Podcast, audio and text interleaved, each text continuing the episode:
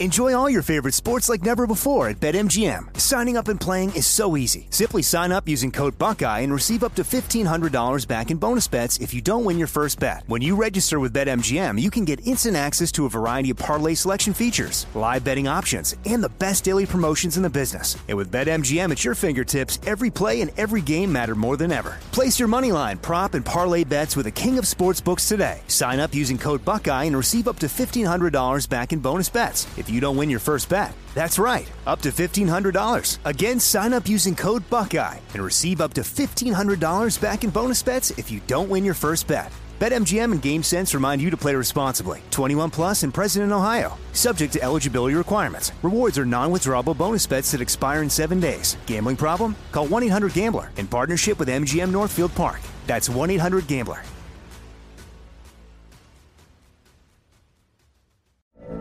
From BBC Radio 4, Britain's biggest paranormal podcast is going on a road trip.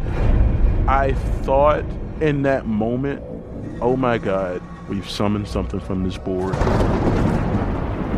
This is Uncanny USA. He says, Somebody's in the house, and I screamed. Listen to Uncanny USA wherever you get your BBC podcasts, if you dare.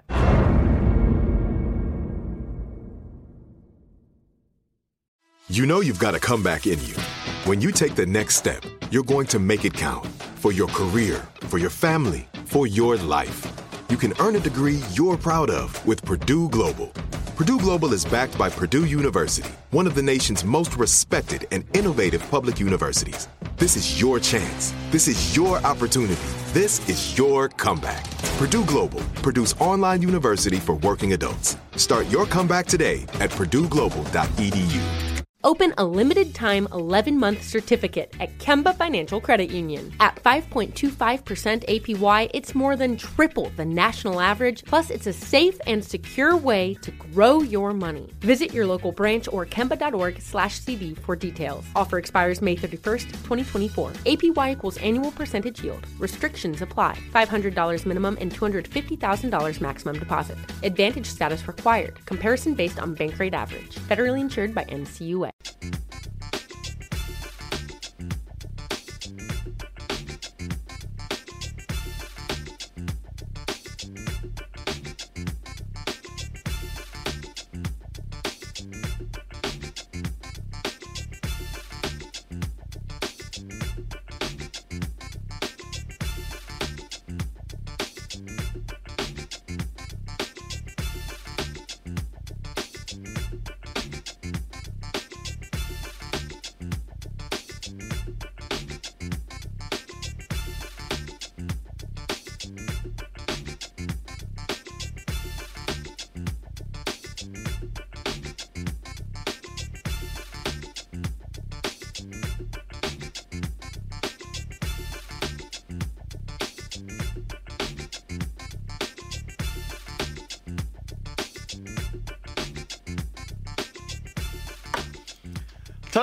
Wednesday, October 7, 2020. Coming up on Roland Martin Unfiltered, it is VP Debate Night. Center. Kamala Harris, VP Mike Pence square off in Utah for the first and only vice presidential debate. We'll discuss what to watch for. We'll also talk with New York Assemblyman and DNC Vice Chair Michael Blake about that. Also, Biden's plan to reach black male voters and why are Democrats not being more aggressive in taking ownership of the First Step Act? The of we'll talk about with Michael Blake.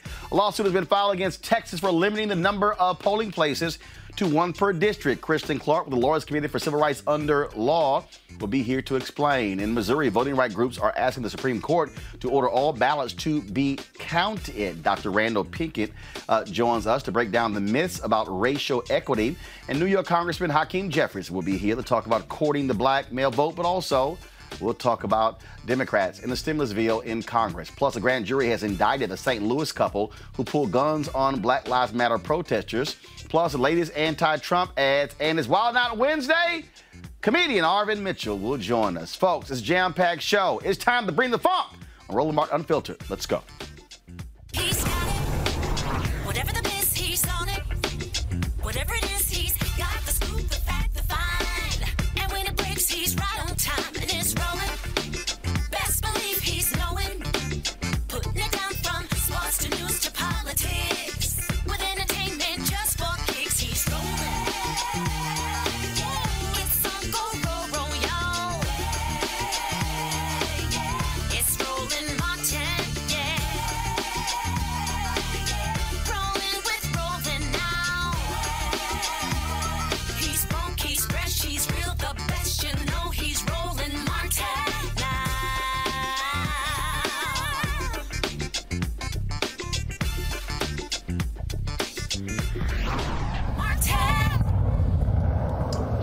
on Salt Lake City, Utah, where Senator Kamala Harris and Mike Pence will be debating tonight for the first vice presidential debate. So many folks are looking forward. This conversation will be a lot different from the first debate between Donald Trump and Joe Biden. Of course, uh, a lot of things to talk about. Of course, coronavirus is going to be center stage. It's going to be a partition between both candidates.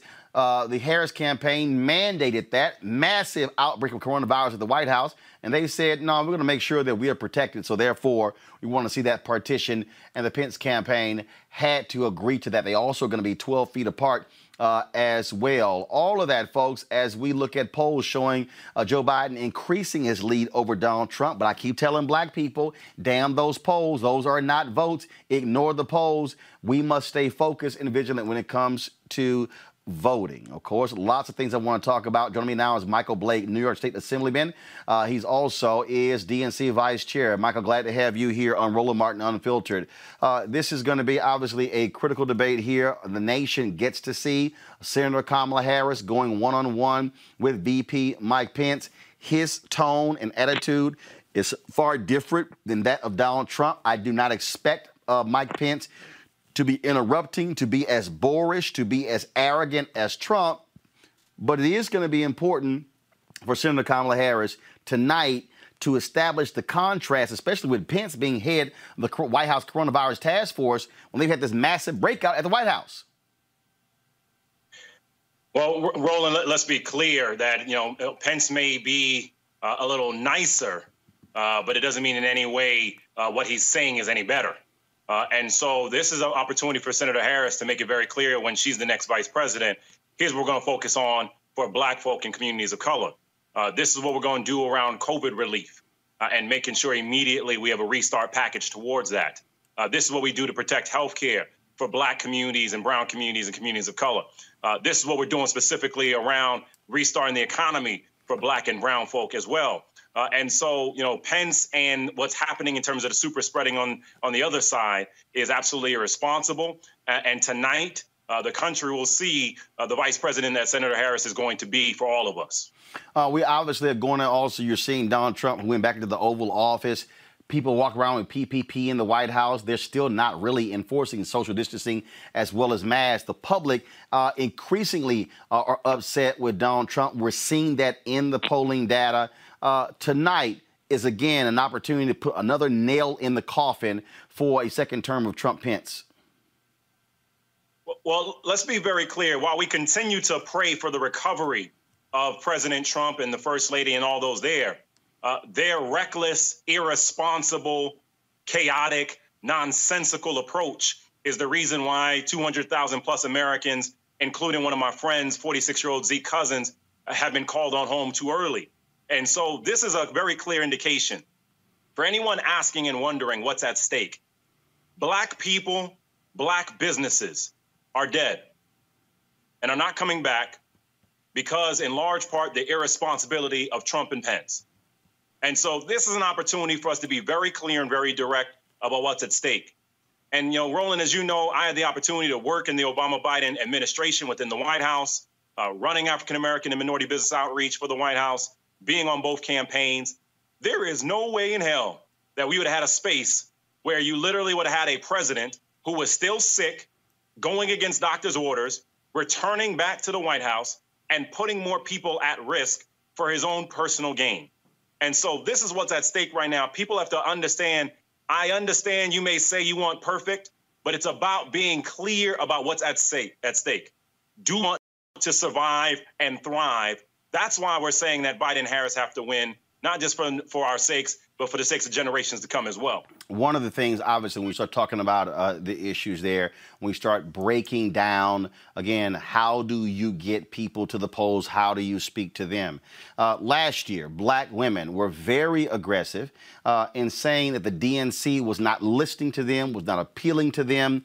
Uh, I remember uh, there was a headline that was even in. Um, uh, it was um, it was in um, the Hill where they said, "Why are black women ghosting uh, the Democratic Party?"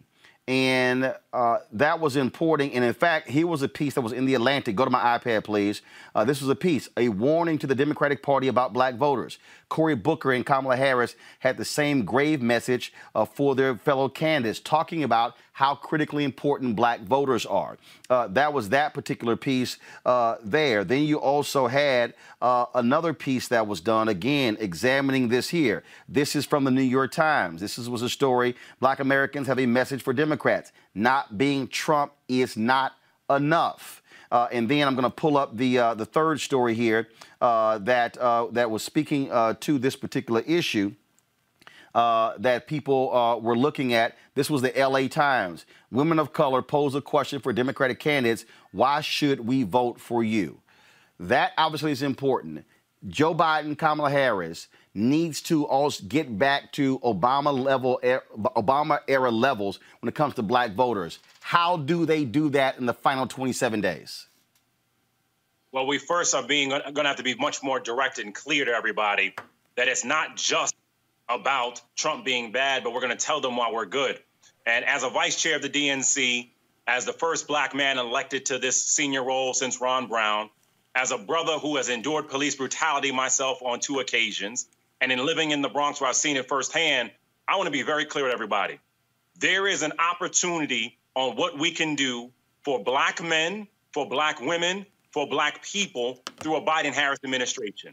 Number one, when we talk about elevating the Minority Business Development Agency to an assistant secretary level and having additional capital to get out to black businesses, that was not happening before. It not only will help us to survive and thrive and build back better, but it will create more opportunities that didn't exist for many of our businesses.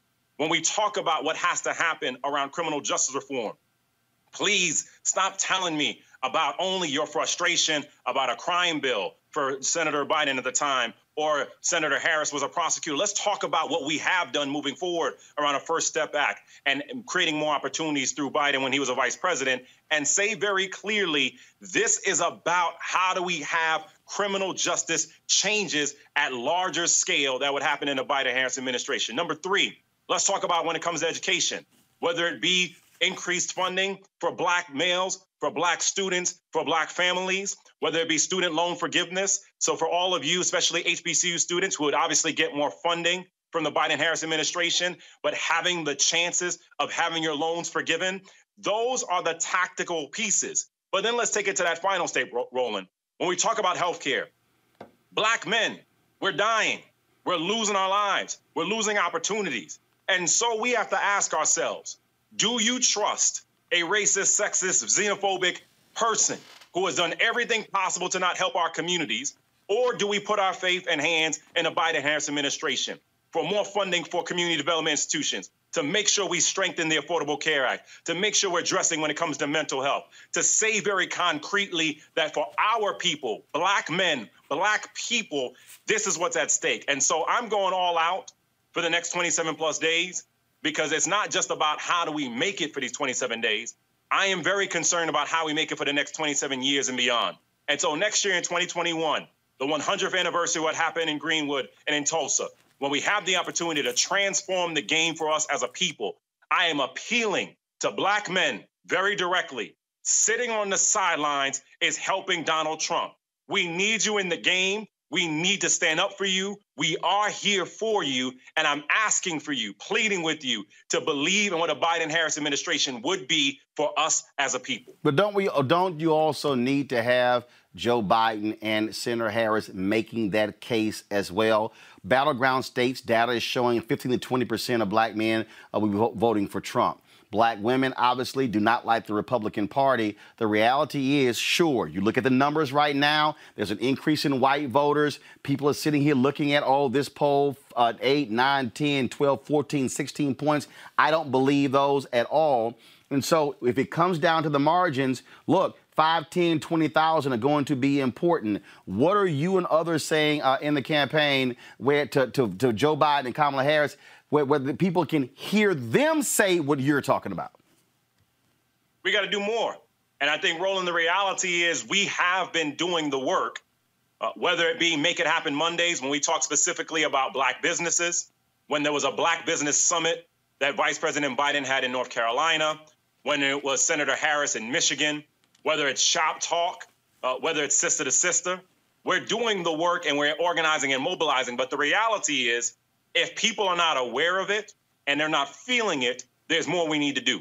Uh, when we're having Soul of a Nation concerts on, on digital platforms, when we're going and engaging and having PSAs and digital conversations, when we're telling people about iwillvote.com, when we're amplifying voter protection efforts in 27 states, if there are still brothers out there and sisters out there that are not aware of that, then we got to drill down home. But I want to be very clear Joe Biden and Kamala Harris are about our black people, period. This is a man who I remember when he was a senator and was the vice presidential nominee, when he went to Macomb County and said very directly, You're going to vote for my friend, Barack Obama, to be the next president. Kamala Harris, when she came out to Iowa and campaigned for us to make sure we had a chance to have a President Obama in the first place. And what I'm saying is the work is happening, but we got to drill down more. And it's coming directly from Vice President Biden, directly from Senator Harris, on down through the campaign. And so our responsibility now is to amplify even more directly to that brother and sister that's on the block that's saying the Democrats are not rocking with me. And it's not that we are not. It's not that our policies are not there. It's not that we're not engaging. It's not that we're not mobilizing, whether it be more than a vote or when we all vote or engaging with our players and other entertainers and other uh, and, and other celebrities. But we will be focused immensely, not on the polls, but on the people and saying very directly, here's what's at stake to everybody. And so this is a plea. Uh, this is us saying that, you know, we need the help. We need your support. We need you to rock with us. And as a DNC vice chair, as I see the opportunity, it's not just about a Biden Harris victory. This is about what could happen in Georgia with Warnock or in South Carolina with Jamie Harrison. This is about creating more opportunities for all of us as a people, elevating a Cedric Richmond, who's our campaign co chair, and Lisa Blunt Rochester, as well as another campaign co chair, demonstrating our appreciation of Jim Clyburn as majority whip, but saying to the brothers, in Michigan and in Wisconsin and in Arizona and in Florida and in Ohio, no matter the South Side or the South Bronx, we are ready to rock with you. Stand with us and give us a chance so we can demonstrate what it would be in the Biden Harris administration. Uh, the last question I want to ask you yesterday, we had, of course, Terrence Woodbury. Uh, with uh, Hit Strategies as well as Alicia Garza with Black Futures Lab. They released their survey. And one of the things that they showed is that voters uh, under 50 uh, whether they were LGBTQ or not, uh, there were some issues there. This is what the Root wrote. While 69% of black people over the age of 50 felt their vote was an extremely powerful tool to create change in their communities, less than half of younger black folks felt this way. More than a third, 37% of young black Americans felt their vote was not a powerful mechanism for effecting change. So, exactly again, uh, what is this campaign doing? Biden is doing very well again with older white voters. He has peeled some of that support back from Donald Trump, even in Florida, Ohio, Pennsylvania, and Michigan. But when you look at those younger black voters, what they're saying is, I'm not feeling a Democratic Party like my grandparents and my parents. What's the argument you're making to them as to why they should look at Biden Harris and not just look at them, but actually cast that vote? Because marching in the streets is not enough, Roland. You know, I, I come to you as someone who is a New York Assembly member and again as a DNC vice chair, and I, I look at this from all perspectives. I look at when we saw the brutal, brutal effort of, of what happened against Jacob Blake uh, and, and the dynamic that happened there. Uh, what happened here? We changed policies so you could no longer have police misconduct be shielded. You look at what's going on in Virginia when they have a racial commission that they're now moving forward on and preparing and advocating for the signage of a bill that would decertify officers with police misconduct. When we saw what happened before in Ferguson, which led to local elections and transformation that happened on the ground. And so, what I'm saying to everybody, number one, when we talk about what's mobilizing us as a people, we are pissed off of black people being killed and martyred and left in the streets. We are tired of saying over and over, say her name and say his name. And we think about the work of Until Freedom, of Tamika Mallory and Mysonne and, and, and Angelo and everyone else that's there. When we think about Justice League, when we think about Kentucky Alliance, at the end of the day, it is not just about us being out in the streets. We need policies to change. So, to my brothers and my sisters, especially younger ones, who are saying to themselves, it doesn't matter. I want to be very clear with you. Are you angry with Daniel Cameron for not moving forward? If the answer is yes, then vote. If you're angry about what happens over and over in Wisconsin and the injustice on the ground, if you are, then vote. If you want to see transformation that can happen on the federal level, so we can have police misconduct understood on the national dynamic, so you can decertify officers that are not doing the right things, then vote. It is not enough to just protest. You have to vote for the policies to change. And so at the end of the day, that is our direct plea to the young people. If you believe in these things and you want to see transformation in a very real way, that is only going to happen by making sure you fill out the census before the end of this month and making sure that you vote. And if you're willing to stand in line for the concerts and stand in line for the sneakers, I need you to stand in line to make sure your vote is counted so that we can actually make some real changes and build back better in 2021. My suggestion uh, to the Biden campaign is what you just said in the last 60 to 90 seconds. Take that, put that sucker into a video, and put that on black radio, black TV, and on black digital platforms because that's the message that needs to be heard, and they need to be hearing it as well from uh, Joe Biden and Kamala Harris. Uh, Mike Blake, we appreciate it. Thanks a lot. Always, Brad. Thank you. All right, want to bring my panel A. Scott Bolden, former chair, National Bar Association Political Action Committee, Robert Patillo, Executive Director, Rainbow Push Coalition, Peachtree Street Project, Rena Shaw, the Lincoln Project Women's Coalition. Robert, I want to start with you. Uh, you heard exactly what um, um, exactly what um, Michael Blake said right there. That that energy, that direct language is what needs to be on repeat by the campaign of Biden Harris to reach black voters, but especially black men. Well, you're absolutely correct, and not just that. We need to hear that directly from the candidate them, uh, himself. We need to hear that from the lips of Joe Biden, and we need to hear that on black media platforms. Again, we are 27 days from the election, and I, you know, me and you both know a lot of black talk radio hosts around the country. Nobody has had them on their shows. Uh, they have not. Uh, they have not gone down and taken questions. I think since that Breakfast Club interview, um, they have really just shied away from having those direct conversations with the community. It's one thing to have it through surrogates and through pro- uh, through proxy buried somewhere on a website. But we need to hear the candidates coming in, making these direct uh, appeals, these direct pitches, because guess what? For the first time in, in, probably 30 years, the Republicans are doing exactly that. They are putting money in, um, into Black Voices for Trump. They're opening up regional field offices. We're seeing um, uh, Black Republican candidates having strong ground games around the country. If you look at Kim Klacik in Baltimore, Angela Stanton in Atlanta, or others around the country. So they you cannot allow yourself to get out competed with your base. It's one thing to not get those uh, Southern uh, blue collar Reagan Democrat Rust Belt voters that they all want to go back to, but you got to be racking up votes and support in your community, and that's not going to happen unless you're getting them there, putting in the groundwork, and making sure people are motivated, not through surrogates, not through uh, other people, not just through uh, bought commercials, but by being there and talking to the community. And Scott, look, I mean, I, I put in, I made it clear to the Biden campaign that I want to see Joe Biden on this show at least a, a minimum 20 minute interview. Uh, same thing with Senator Harris. We have not had Biden since uh, February. Uh, we had Senator Kamala Harris several times uh, between April uh, and July, but not since, of course, she got the nomination. That is important. It is important to go to those platforms. I know that they've been they've been on D.L. Hughley's show. I think they did Rickey Smiley's show, Steve Harvey.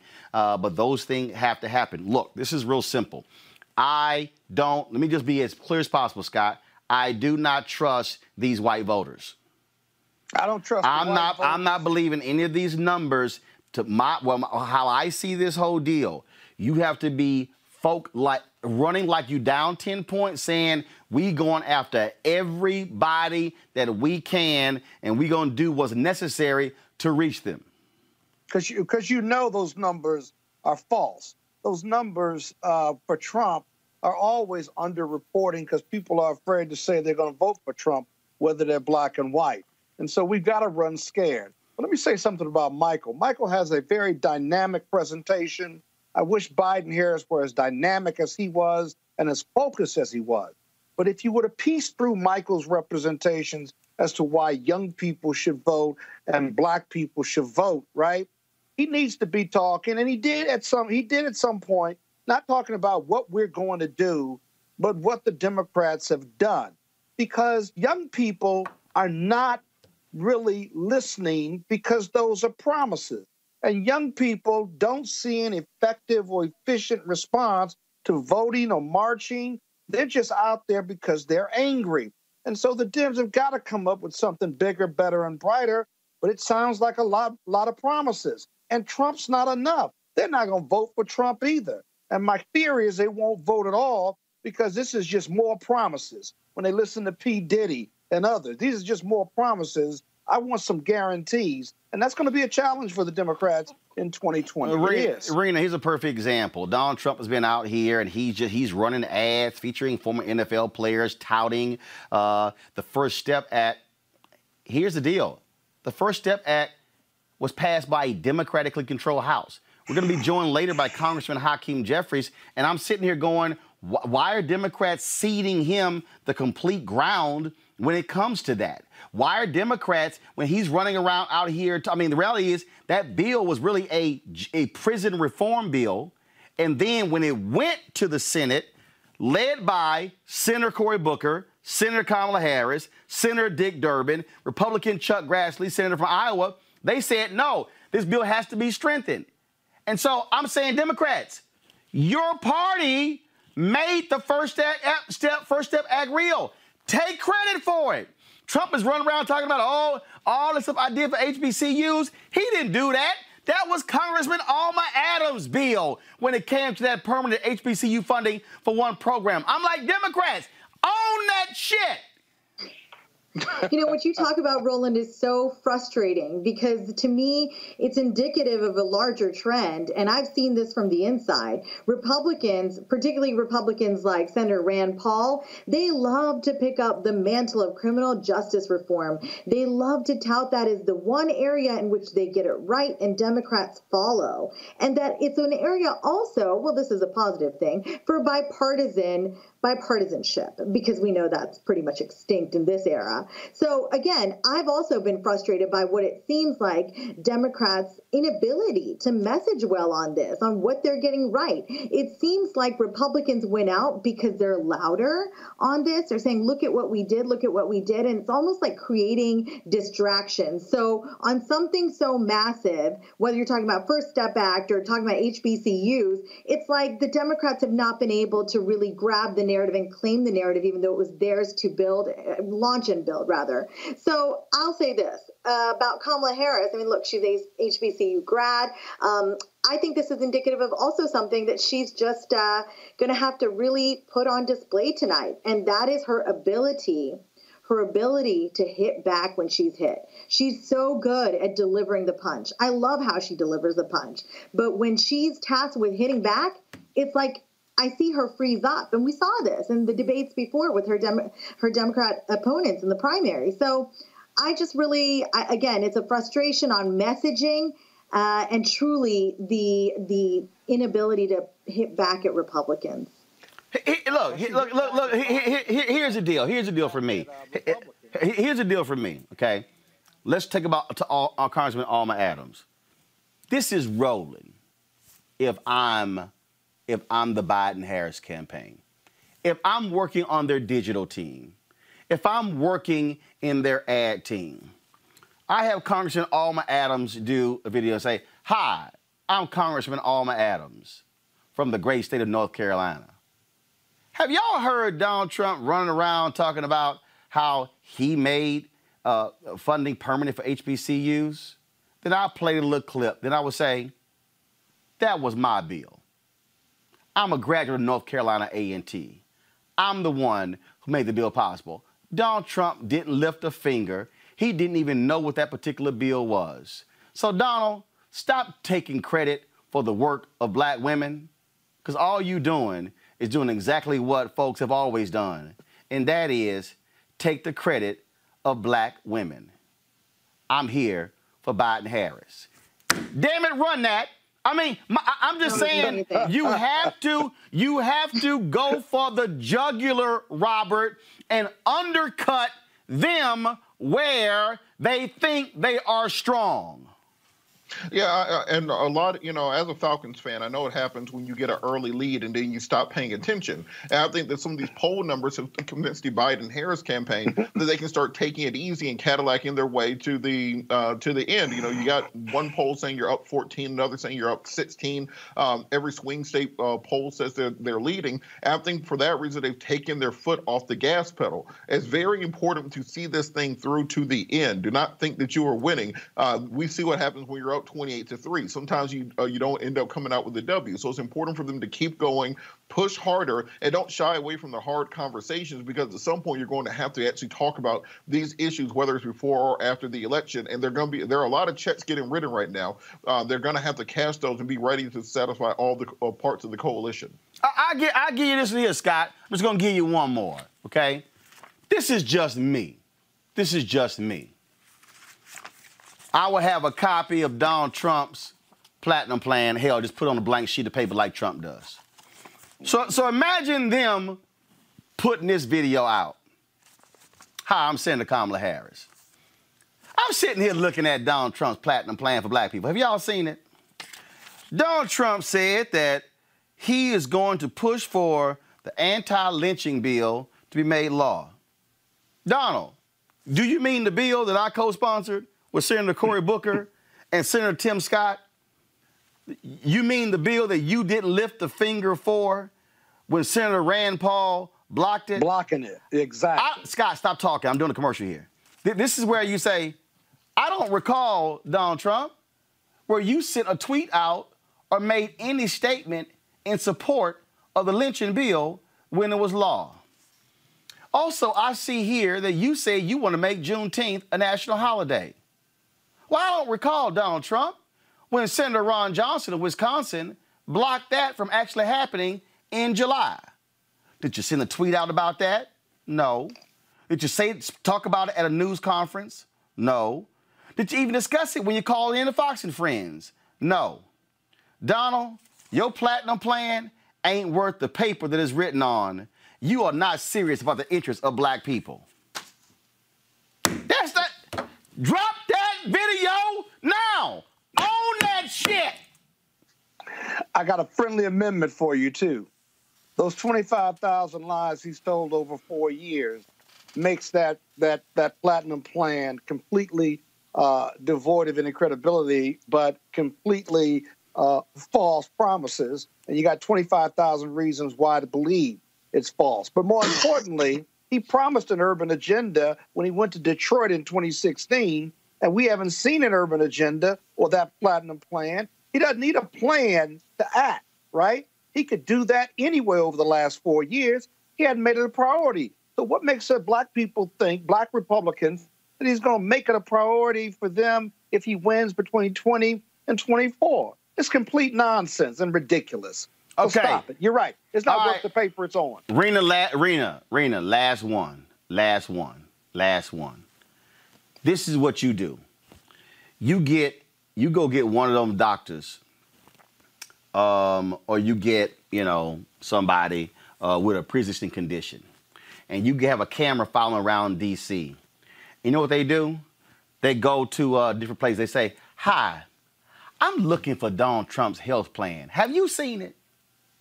Because he keeps saying that he was going to present it. Because he said it during the campaign he was going to present it. Then I would go to another location. I, I, have y'all seen Donald Trump's health plan? I would be lifting up trash can. Uh, I, y'all, I'm looking for the health plan. And then I'm splicing in when he was on Chris Wallace uh, interview saying, uh, I'm announcing it in two weeks, which took place in July. And then in September when he said we're gonna have it in another three weeks. And then when Kayleigh McEnany say, well, if you want you want to know what it is, come work at the White House. My deal is, I, I, I, I, I'm sick. My deal is you ridicule them and you literally drop those videos.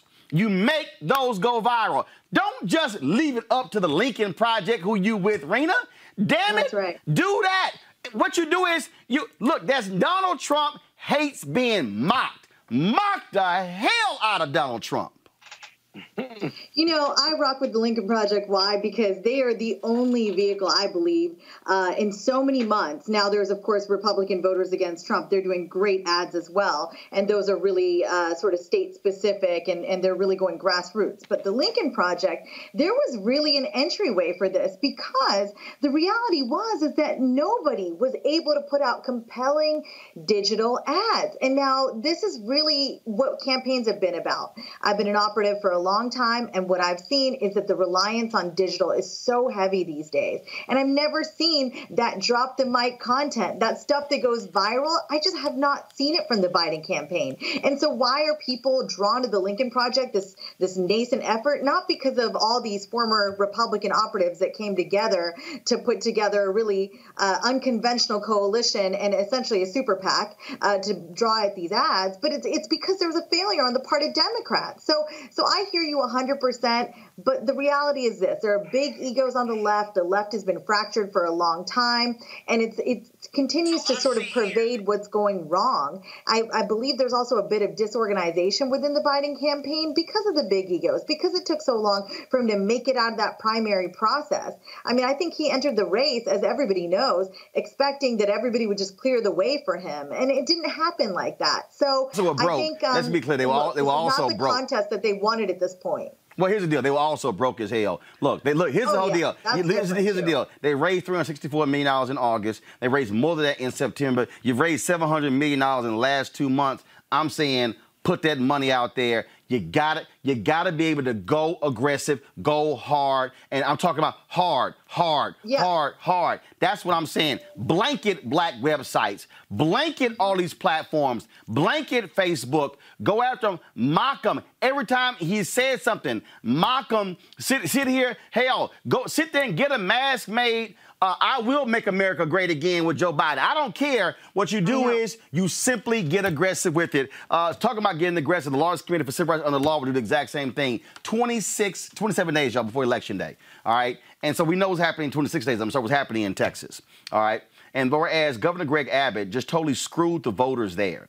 Uh, okay, folks, I'm gonna y'all roll a video uh, that I sent y'all from Texas of the people. This is the lines in Harris County. Y'all, Harris County alone, this was from yesterday, is bigger than two or three states in the United States. Because Greg Abbott limited one drop box in each county, these are the lines you're seeing right here. Okay? Now, same thing happened in Ohio. Republicans did the exact same thing there. Get the Ohio ready. This is the video right here from Ohio. Same problem. Look at all those people. They want to frustrate people. They want you to quit. That's their end game. Joining us right now is the leader of the largest committee for civil rights under law, uh, Kristen Clarke. Kristen, uh, y'all are so y'all have joined. First of all, other there are other groups that have sued the governor as well.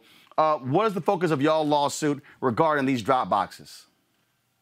There is a pandemic and people have been taking advantage of the opportunity to vote by mail and they are dropping their ballots off at drop boxes. And you know it's remarkable in Travis County and in Harris County and all across the state we're seeing people who are making the best choice for them given the fact that there is a pandemic they're going out and voting in record numbers uh, and voting by mail. In in uh, Harris County, by October 1st, 71,000 people had requested absentee ballots, and you know, um, back in 2016, only 27,000 people uh, had voted by mail. So it's almost as if these numbers have scared uh, the governor. Uh, into making this 11th hour change. Oh, And no, no, no, no, no, Christian, let's be real clear. The reason it scared him, because here's the deal it has nothing to do with Biden Harris. What it has to do with is Democrats have been owning Republicans in the suburbs in Texas in the, in the last two elections. The Democrats are now nine seats away from taking control of the Texas House. If they win those nine seats, they now control the Texas House for the first time in more than 20 years. That is what he's afraid of.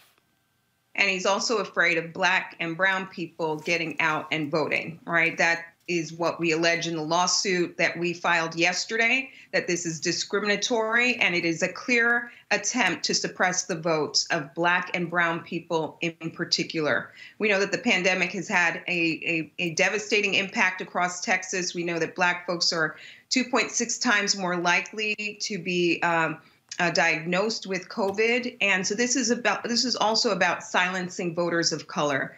But you know, look, Roland, we filed over two dozen lawsuits since the pandemic, and we're fighting in Ohio. You just talked about uh, the the crisis there, and we're in, in court uh, as well in Ohio. We're fighting in places like Mississippi, where um, they are mandating that you get your ballot witnessed. We're fighting in states that are vowing to reject ballots if people make small errors or omissions. So between now and election day, that's what we're going to do. We're going to take this battle to the courts and do all that we can to make sure that our votes count in 2020. Uh, when we talk about what's happening, uh, Bev, you could speak to this here. This case out of Missouri yesterday, voting rights groups asked the state's highest court to streamline Missouri's mail-in voting process because the various steps required to vote by mail during the pandemic are unconstitutional. They also said the court should allow county clerks to count all mail-in ballots on election day, no matter if voters follow a requirement that they get the ballot envelope notarized. The ACLU asked the judges to overturn a Cole County decision dismissing claims that requiring some voters to get mail in ballots notarized is a step that could expose people to, to, coronavirus. An attorney for the state said it would be unfair to change the rules after voting has begun. This is the thing that we're seeing, the same thing in South Carolina. The Supreme Court said, no, you've got to have witnesses. Uh, so what you have is you got Republicans in these states who are saying, no, keep all these things in place, and you're going, you know, we're in the middle of a damn pandemic. Right. I wonder how that judge would react to what Abbott did. I mean, he changed the rules in the middle of the game. People across Texas have been going out and returning their ballots to these locations that literally have been shuttered on October 1st because of Abbott's 11th hour decision to change the rules of the game. So we're going to keep fighting. And what we need people to do is to be vigilant if there is something happening in your community, we need you to sound an alarm and report it to our election protection program, our nonpartisan voter protection program. It is anchored by the 866 Our Vote hotline, and we are going seven days a week, pushing back against all of these restrictions and barriers that are being put out there to silence us and to prevent us from having voice in this election. We're going to do everything in our power to make sure that everyone has voice in our democracy during one of the most consequential elections of our lifetime. All right, Kristen Clarke with the Lawyers Committee for Civil Rights Under Law. Again, give that voter protection number for folks so, so they can hear that. Uh, 866 our vote 866 our vote. And if you'll allow me roland i just want to share one other piece of breaking news. Sure. Uh, about an hour and a half ago we got a decision from the ninth circuit uh, in our battle against the trump administration concerning the 2020 census the count goes on. There are still several states, particularly in the South, where we have not achieved a full and fair count of the population. And the Trump administration, in true form uh, and fashion, had tried to curtail the count. So we have been successful. The count uh, will not be cut short and will continue as of this stage through October 31st so if there are people out there who have not yet participated in the 2020 census, and I know you have been pushing this uh, to to your audience, I just want to underscore that the count goes on. It, it's a very important victory that we secured just moments ago out of the uh, out of the Ninth Circuit. Well, that is uh, certainly huge, and so uh, I'm quite sure they're going to be appealing that to the Supreme Court, uh, like they have every single thing, hoping this conservative Supreme Court is going to rule in their favor. Um, where can people again give to donate to support the Lawyers Committee, the great work that y'all are doing? Uh, thank you. You can support our work at the Lawyers Committee for Civil Rights Under Law by visiting our website, lawyerscommittee.org, and hit that donate button we are fighting tooth and nail against the Trump administration to safeguard voting rights and so much more. So we appreciate the support. All right, Kristen Clarke, we certainly appreciate it. Thanks a lot. Thank you for having me. Uh, we are going to see a lot more of this, Rena. Again, every single effort uh, focused. Republicans are targeting all of these places, and they're going state by state Texas, Missouri, Pennsylvania, North Carolina, South Carolina, Florida. It's on and on and on. They do not want all of the ballots to be counted. Yeah, because they know if they are, the big problem is is that they will be swept out. And they won't retain these majorities that they have in state legislatures. They won't have the majority in the Senate. They're scared. I mean, this is about fear, and they've. This is how Republicans operate. They instill fear. You know, they call out the left for being alarmist all the time. But what they have done in the minds of the base, the Trump base especially, we see a fear has been instilled of black and brown people. I see it even in the narrative against Kamala Harris, for example. You know, let's not make any mistake. Tonight, sexism will be alive and well in in the in the aftermath. I mean, people have questioned how she got to where she is, almost invalidating her, uh, not just as a person, a daughter of immigrants, a black Baptist who is married to a Jewish dad now, but somebody that really uh, doesn't deserve to be where she is. And this is exactly why they do what they do. These governors, you know, they, they they'll I can't even tell you these dirty efforts. It should come as no surprise. This has been done in the dark for so long. Only now are we seeing the transparency that really we thought we had in this country. It's taken the work of great nonprofits, um, and it's going to continue to be outside of the political structure that people are going to have to go digging to see just how people's rights have been infringed upon at the state level. And local elections matter. People say it all the time. We don't know it until we feel it. And this is the year that we know that getting in the streets, that even hasn't helped. We will continue to be devalued, disenfranchised by Republican state lawmakers for as long as we keep them in power. There are so many more bad than there are good. And I know this because of my career, Republican politics, I've seen it at all levels. I've been told, no, there's so many good ones. They that don't believe what you're saying. They they really believe that uh, this is an America for all of us.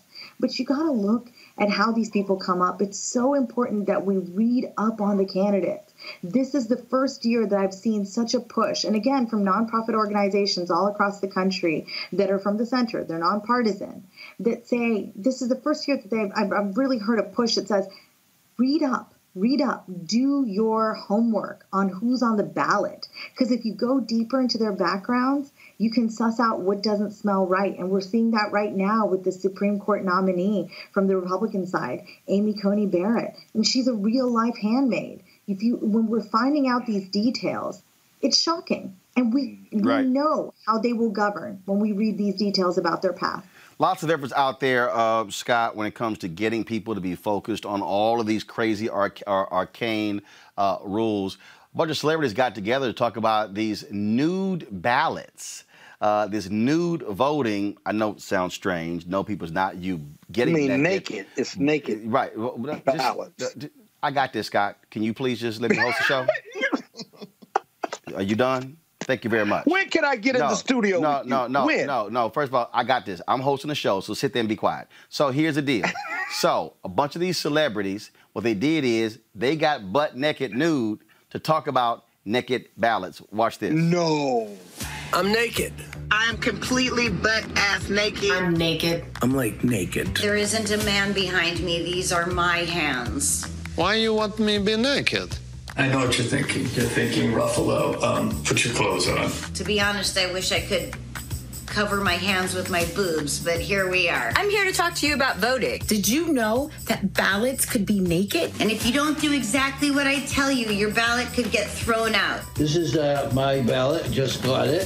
First of all, when your ballot comes, you're supposed to read the instructions. Read and follow the instructions that come with your ballot. If they say to use a black pen, use a black pen. I know that's like literally the least sexy thing a completely naked person could say, but Uh, but, but I have crumb like can of Pepsi.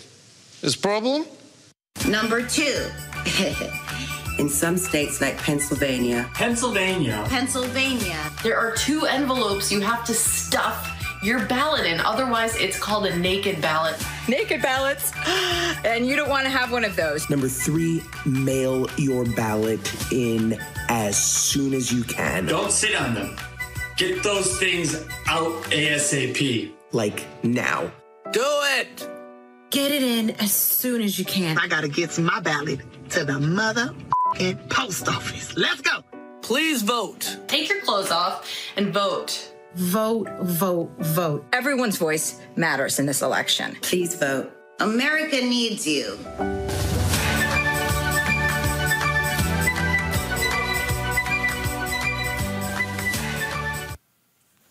Hey, God, Can do they you, run that? Is that legal? With Yes. The FCC? What are you talking about?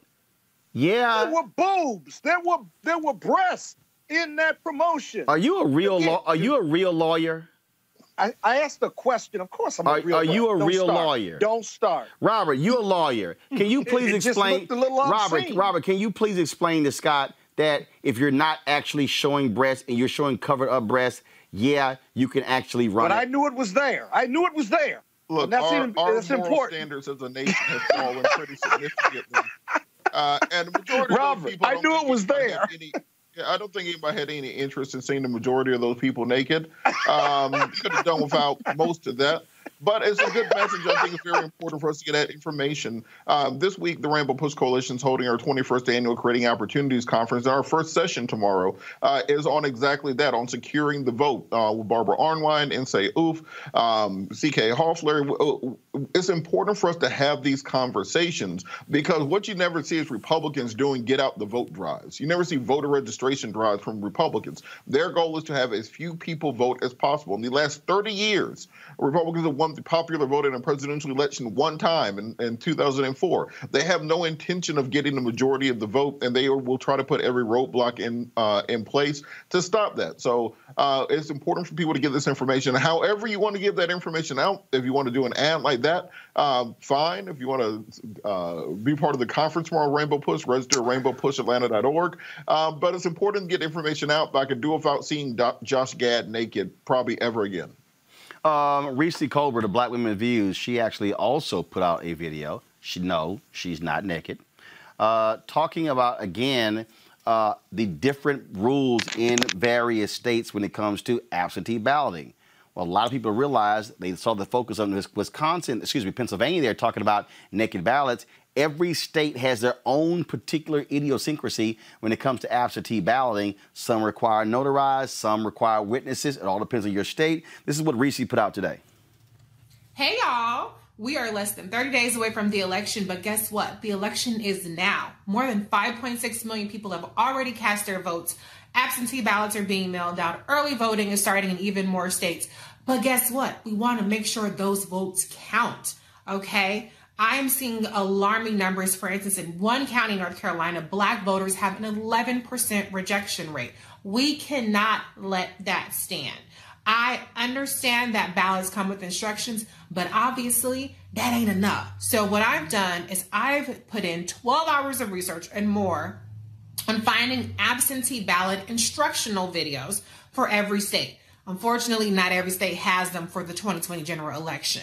There might be some that are for the primaries or years older, but I didn't include those in this list. So, this thread, this list is going to be for every state that I was able to find it for, which is 36 states, how to fill out your absentee ballot. Now, I do want to make some disclaimers. Number one, even within the state, there are varying ballot designs depending on the county. So these videos that you watch, they're going to most likely be for one specific county. Now, rules like signature requirements, if you require a notary and things of that nature, will be universal across the state. So that's important information to keep in mind. You can always look up your specific information. First of all, read your ballot, read the instructions, okay? But you can also contact your county board elections or whoever your elections official is. That information is normally enclosed with your ballot. You can also usually download sample ballots. So I want you to just have this as a guide to share with those and so that you get an idea of how to fill out the ballots in your specific states. There's more information out there. Hopefully, this will be helpful to you. But the most important thing is number one, follow the instructions in your ballot. Even if it's different from what you see in these videos, make sure you follow your ballot's instructions and make sure that you follow all of the instructions and that you get it in on time and early. Let's win, y'all. This is the kind of stuff that Democrats have to be doing, uh, uh, Scott, because we're now living in a virtual world. You gotta walk people through through those things, and you know, look, that naked video, this video, and others. These are important since we're going to see an explosion of people voting by mail. I, I, I like them. I think it's important. But as I've said to you and others before, I don't think they are the most important because they're not dispositive of people of color, black and white, actually being dragged to the polls or actually counting that they've sent in these mail in ballots.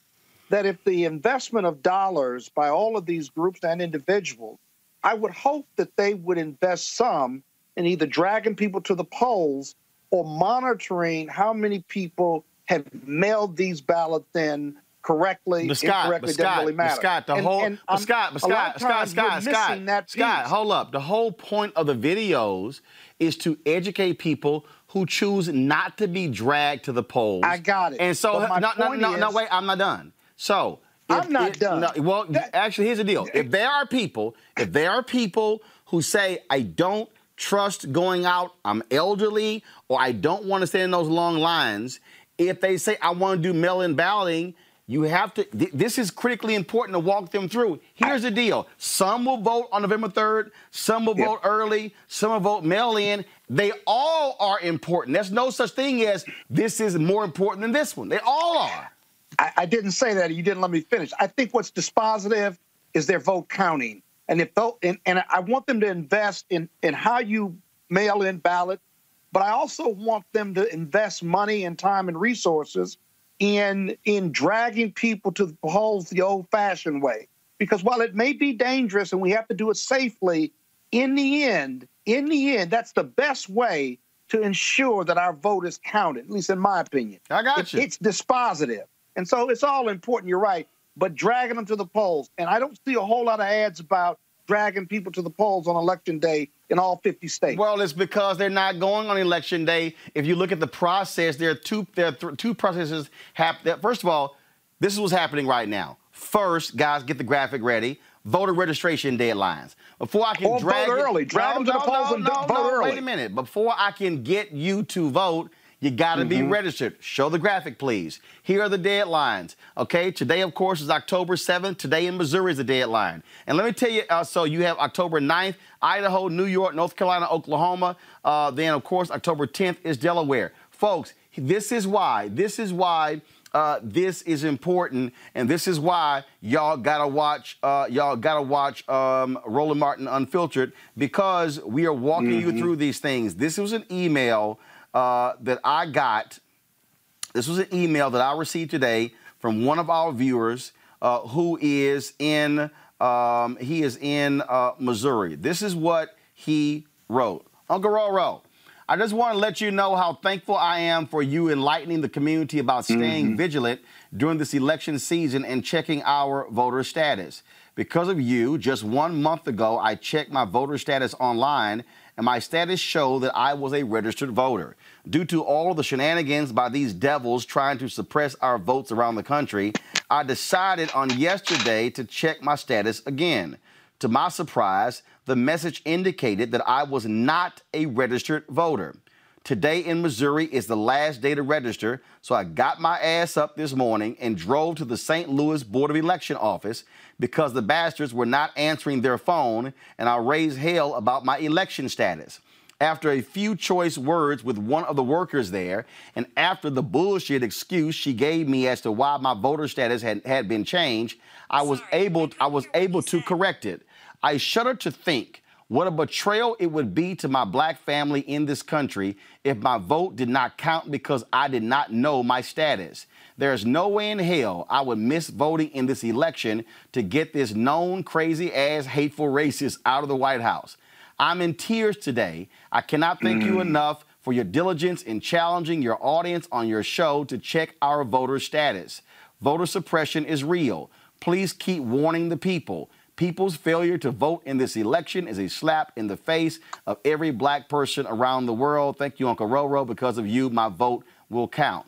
This is why we got to walk stuff. people through these things because we can't assume that people are just going to know. And it's not going to happen on CNN, MSNBC, Fox News, ABC, NBC, CBS. We have to use these platforms to constantly reach and teach people about these things. Robert, word from you before we go to mm-hmm. break. Uh, This is why it's so important that we not just focus on federal elections, not just the presidency, but state and local elections also. Realize that many of these rules with regards to voting are made on the state and local le- level by your county board of elections, by your secretary of state's office. It should not be this hard in an advanced democracy for people to vote. You should not need a advanced degree just to know all the deadlines in order to be able to vote. We have to make sure we make those changes on state and local level. Gotta go to a break. We come back. We'll talk to Dr. Randall Pinkett uh, about racial equity in this country. I'm sure he also has a few things to say about Donald Trump uh, as well. Uh, also, on today's show, remember that couple in St. Louis who pulled the guns on Black Lives Matter protesters? Mm, got their ass indicted. We'll break all that down next. Roland Martin Unfiltered. Back in a moment. Too often we will look at others and make a judgment on what they should, shouldn't do.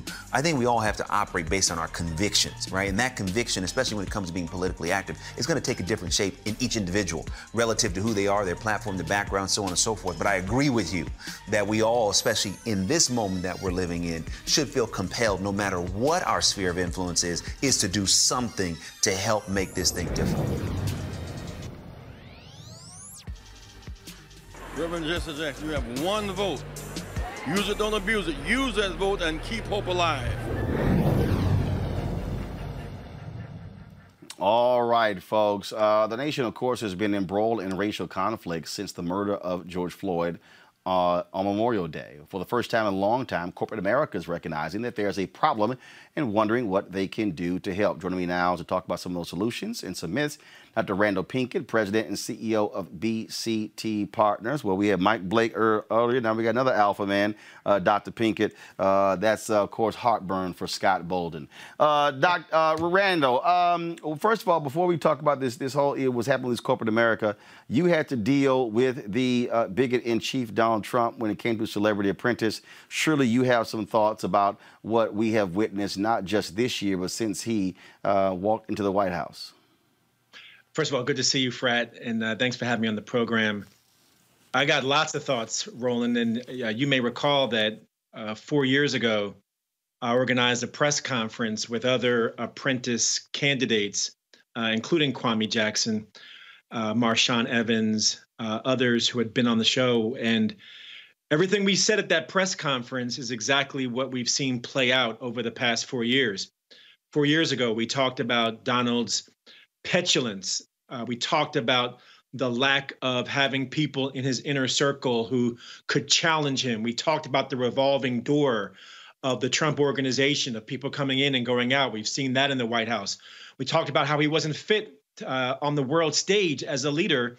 And we talked about his blind spots in having a temperament that would not admit when he's wrong, that would not uh, does not like being challenged, and is oblivious to his own shortcomings when it comes to being a leader. And, and our argument then is my argument now that he wasn't fit for leadership four years ago. He's not fit for leadership four years ago. Only four years ago, people were voting on whether on Donald's potential. Now we're voting on Donald's performance. And I'm hoping America got the wake up call this time.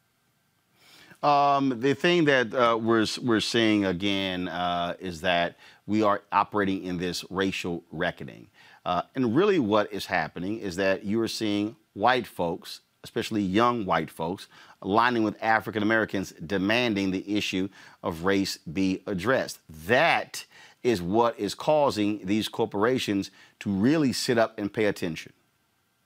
Without a doubt. Without a doubt. George Floyd and, and arguably Ahmaud Arbery and Breonna Taylor, I mean, there was a buildup to George Floyd. So we can't look at that incident in isolation. But without a doubt, uh, 2020 has been a year unlike any that we have witnessed on the matter of racial reckoning. And corporations were quick to come out of the gate to release their statement and to commit dollars uh, to different causes. But now is where the rubber is meeting the road. And, you know, my firm, BCT Partners, I mean, we are at the forefront of doing work around diversity, equity, and inclusion. So I've been in dialogue with global CEOs, I've been in dialogue with corporate executives, and I'm seeing two dynamics. Um, one is Black people holding their leaders' feet to the fire, saying, You're not going to just release a statement and act like this is going to fade and go away. And they're holding them accountable to put some real teeth behind those statements. But on the other hand, I'm seeing companies who might have been quick to make a statement slow to implement any real action, any real change. And that is what's most concerning to me. I feel like there are companies that are trying to wait this thing out and hope that it kind of blows over. And my message to black folk at these corporations is do not take your foot off of the pedal. The window of opportunity, while tragic, also opened the door for some real reform, some real change at the systemic level. And we've got to seize this moment so that a year from now, we're not having the same conversations. Uh, when you talk about that, uh, one of the things that I have been saying also is that, and I've actually had corporate people tell me this black people are thinking too small. There are people who are going to these corporations with these small asks, and I'm sitting there going, no, no, no. This is the moment where you ask for a lot of stuff. This is where you're going for that big number. And I think part of the problem, Randall, is that for African Americans, very few of us have been at the seat of power. And so we, there's this there's this unwillingness to actually make a bold demand, to actually demand value in return uh, for uh, things that we do. That is something that black organizations uh, need to understand don't go into meetings with these corporations thinking small. When you hear these people talking about, oh, we're to make $5 million, like for instance, you know, uh, YouTube announced this $100 million black content creator fund. I said, no, I'm sorry. It should be a billion dollar black content creator fund.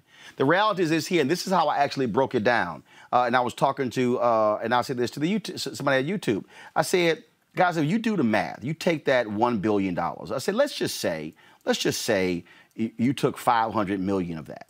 Okay, let's say you chose to give hundred thousand dollar uh, uh, grants uh, to uh, black businesses. I said, let's just say that. I said, so all of a sudden, that means that's in terms of black content creators. That that's five thousand black content creators who you could help fund with 500 million. I said, so let's just take the other 500 million dollars and then you say, well, we're going to do grants anywhere from 1 million, let's say to 3 million. But let's just say 1 million is a base. So now all of a sudden we're talking about uh, now 500. I said, do you realize in one fell swoop that Google, Google, which owns YouTube, would have funded more black media entities than at any other point in American history? So I'm sorry. And your hundred million dollars, you're using it for stuff internally for docu series or whatever. I said, no, that ain't helping black content creators. I don't, I don't need YouTube spending a million or two million dollars uh, on a, on a documentary that is going to be seen maybe with two or three million views when I could take the same two million dollars and literally do 700 hours of content for a year versus you doing a two-hour show. That's yeah, thinking no, differently with how you spend dollars. I'm with you, and I'm going to lift up two things that you said. First, on the front end, part of the maturity, I believe, of the Black community is moving beyond making a request to making demands. And right. to make a really important point, I, I think as we've come to realize our power and not underestimate our power, we're beginning to see how we can leverage it. And this is one of those moments where we have to pivot from being passive to being active, to being making requests and making demands. And you'll recall right before uh, Kamala Harris was named uh, Joe Biden's running mate for vice president, I, along with others, signed on to a letter from black men demanding that Biden make a black woman his running mate for vice president. And that was not only symbolic, but also metaphoric of more of what we need coming from our community. Uh, but you also know that I released this video, interestingly, on YouTube, the seven myths of racial equity. And one of the myths that I dispel is this idea that committing dollars alone is going to transform black communities. And, my, and part of my argument is no, I need to see that money going directly to black businesses. I need to see that money being put in directly in the hands of black people because a plan that only commits to causes but isn't committing dollars to businesses and jobs and creating more opportunity is an incomplete plan. So I do think we have to shoot for the stars and not the mountaintop. They say if you shoot for the mountaintop, you don't make it, you fall to the bottom of the mountain. But if you shoot for the stars and you don't make it, you fall to the top of the mountain. We need more shooting for the stars in this moment and moments beyond this moment. Questions from panel. Robert, I want to start with you. Reverend Jackson has always understood that uh, difference between asking and then making demands. Your question for Randall Pinkett. Uh, Mr. Pink, I, I, think one of the questions is for Black entrepreneurs right now, people who are uh, who are trying to survive during COVID through governmental shutdowns. Uh, what are resources that they should be reaching out to in order to uh, help maximize how they can uh, take advantage of any business opportunities that opportunities that do exist right now? No, it's a good question, and uh, you know i have been in business now for 20 years, celebrating our 20th anniversary at BCT and I'm having these conversations with entrepreneurs a lot. I mean, there are local resources that entrepreneurs can access. There's certainly small business administration, small business development centers. Uh, there's a service corps of retired executives, also known as SCORE. Um, and then at the federal level, naturally, there's the SBA, but also the Minority Business Development Agency, which just appointed a new administrator, uh, David Byrd, to run that agency. Uh, but beyond that, I think it's also important for entrepreneurs to do their homework. Because right now in this COVID-19 health racist economic pandemic industries are losing and industries are winning. Losing airlines losing hotels. Who's winning? Masks. Who's winning? Delivery. Who's winning? Technology. And so you have to look at where are opportunities being lost and where are opportunities being gained Microsoft started in a recession. Netflix started in a recession. The list goes on. So pivot your thinking and look at what's happening in the industries before our eyes and look at where opportunities are being lost, where they're being shifted to, and pivot your organization, pivot your company, pivot your strategy toward where there's growth. Scott, question. Yeah, Doc. Uh, Scott Bolden here. Uh, I've read your six myths. The myth you talked about earlier was myth number six. You published this in on CNN, and I'll be honest with you, I think it ought to be required reading for every corporate executive team in the country. I've just been that impressed. I, I manage 100 lawyers out of 1,800. I've been at the firm 30 years, and we have a uh, racial equity uh, action plan that everyone is involved in. But the clarity of your writing and demystifying these myths is just so very powerful. And I hope everyone, Roland sent this to me in prep for today. I hope your distribution continues. I'd like to connect you uh, with my CEO, global CEO, because we are not perfect and we are still looking for the right approach and the right answers. But this piece was just so very powerful. So thank you for doing it. Well, no, thank you for that feedback. The uh, the Lord placed this topic on my spirit and I actually went into the studio to record that video um, early in the pandemic when I had some concerns. Yeah, I, I haven't even seen the video. I'm going to pull that as well and remind and remind you. I gave you all those compliments, and I'm a good Kappa man. well, I, I gave a shout to one of your frat brothers. You know, Kwame Jackson is your frat brother and uh, a dear friend and a role model for me. I do. Uh, season one of The Apprentice, who paved the way for me to win season four. Rina Shah, your question. Rena. Rena, are you there? Hey there. Sorry about that. There we go. Technical glitch. No, I love this topic. this is really great, you know, because we got to talk more about business. I mean, I'm a, I'm a political operative, but I'm also a businesswoman. And uh, mm-hmm. for me, you know, I had a really compelling conversation with a young woman from Baltimore just recently, uh, a woman named Nicole who started this organization called Be More Baddies.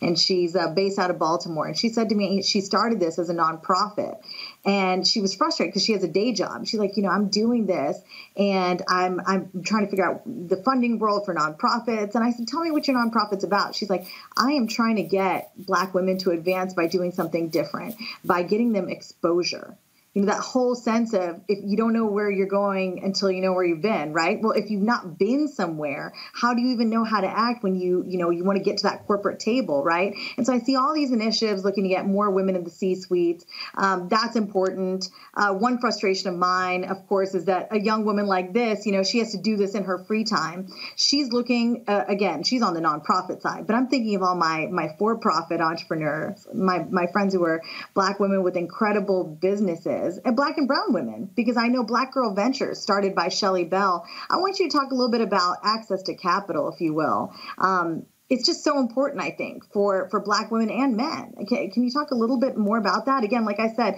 black girl ventures is the only thing i know of uh, for black women to even learn how to pitch and then to go pitch and stuff like that. You, you make you make a really great point and i have to say again having been in business for 20 years and, and my company is now one of the largest black owned businesses in the country we're number 92 on the Black Enterprise 100 of the largest Black owned businesses. And even despite our growth, despite our 20 year run, despite us being one of the largest Black owned businesses in the country, we just applied for financing and we were denied. And not only were we denied, but the bank that we applied to told us that they couldn't even match the existing financing package of our current bank, meaning they said to us, We don't know how it is that your current bank gave you what they gave you. We can't mm-hmm. even give you that. I said, You've got to be kidding me. And I've been in this game for 20 years.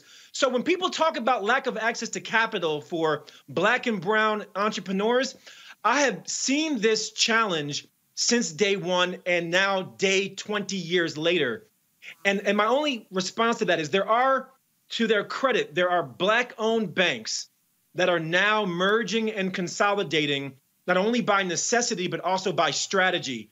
And we're now building a broader economic base to not go to the con- traditional financial institutions, but to go to banks that are owned and operated by black and brown people to get the financing that we need. And they're capitalizing on 2020 when every when you know somebody told me black is the new black. I don't know what that means. But right now, they're seizing the moment to get access to assets that would have been more difficult before 2020. And that to me may be a watershed moment for our community in getting access to real capital to really grow our companies. Uh, well, that is certainly uh, the hope that we see. And then uh, we certainly will see what happens uh, on that front. Uh, this is the moment. I keep saying this is really the third reconstruction the moment that we're in, Randall, and the opportunity for people to understand that the first one lasted 12 to 14 years, the second one lasted uh, 16 years. I really say this has to be sustained effort for at least 20 years for us to begin to truly uh, achieve uh, uh economic equity as we talk about race, race equity.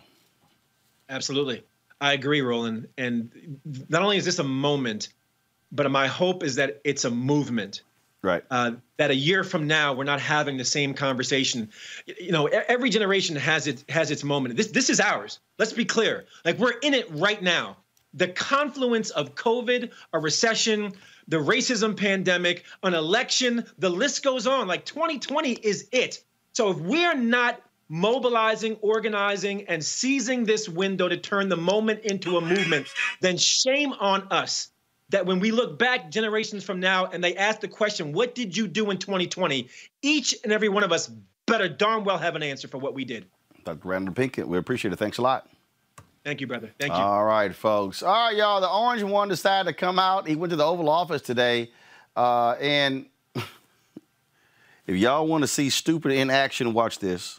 Body to be given the same treatment as your president because I feel great. I feel like perfect. So I think this was a blessing from God that I caught it. This was a blessing in disguise. I caught it. I heard about this drug. I said, let me take it. It was my suggestion. I said, let me take it. And it was incredible the way it worked. Incredible. And I think if I didn't catch it, we'd be looking at that like a number of other drugs. But it really did a fantastic job.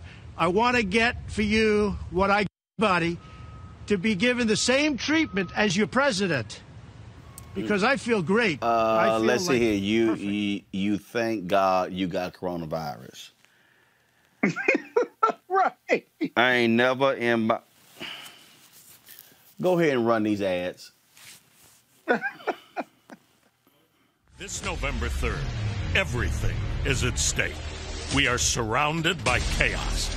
We are being governed by selfish interests who peddle misinformation. And if we do not stop it. Jesus, honey, too much. Too much. Yeah, it's all this fear and scary. Yeah. Isn't that how it is? Well, yeah, but that's part of the problem, right? Everything is discussed at this sort of extreme, and all everybody can do is scream at each other because they don't have the perfect solution, and the stakes are so high, you know? Then you're addicted to the screaming. So what do we do? I, I don't know. I, I think we just talk about it calmly. This November 3rd is a very important election. How's that? Better so far. A very important election. Trump has been bad. He really has. Trump has been bad. So we need to get him out. Absolutely. But it's not just about Trump, it's about much more. We need to focus on the Senate as Yeah, well. Absolutely. I'm getting with it. Yeah, okay.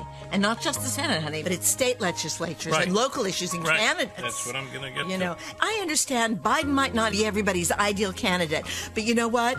He is human and decent and kind. And guess what? People voted for him. That's democracy. And it isn't just about one person, it is about getting past COVID responsibly and fixing the economy for the working class and the middle class and the Supreme Court and immigration, racial justice, and climate change. My God, you know, the friggin' world is at stake here. Literally, literally the actual earth that we are standing on. If we do not act now. Honey, Oh! honey, Yes! you are doing exactly what I was doing. Oh my God, you're right. I am, aren't I? God, it's so hard not to. Point is, this is really a vital election. It all comes down to a few states and races. Yes, which is why we need to get out the vote and why everybody needs to help everybody get out the vote in any way they can. Because come November, whatever the outcome, this is just the beginning. We are going to have to fight for these issues for a very long time. And we can't do anything unless we vote. Absolutely, because if we don't, It's going to be just more fucking chaos!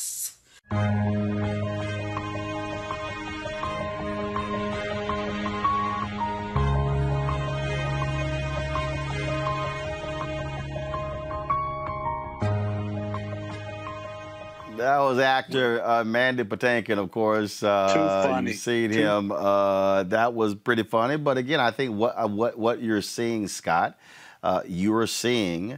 Uh, folks understand the digital world that we're living in. Understand that not Mhm. everything runs on television, uh, uh, and so when you begin to have those type of ads running on Facebook, running on Instagram, running on Twitter, they are reaching millions of people. Yeah, television is almost moot at this point, given where we get our news from. If you read those statistics, that ad captured how most people, other than the GOP, feel about the country. And it, and and and you know what? What was powerful about it is you have these very casual older people who they're talking and they're saying, "Let's just calm down and chat." And then she obviously goes off, and then they both kind of go off, and then you know you have the music and the pictures. Uh, just very powerful. You know, great ads keep your attention, and you get the message. That was a really odd ad, but it did both, and hopefully it'll do both for those. It'll do the same for those people reading it who are very frustrated, whatever group you're in, and will go vote and vote for someone that's humanly decent, uh, Biden and Harris. We've Got a couple of other ads. One is about Project Lincoln that uh, uh, uses the song from Evita. Uh, that Donald Trump supposedly likes that particular um, uh, that particular uh, production, and we also have uh, General Michael Hayden, former head of the CIA, longtime mm. Republican, saying why Donald Trump ain't it. Roll it.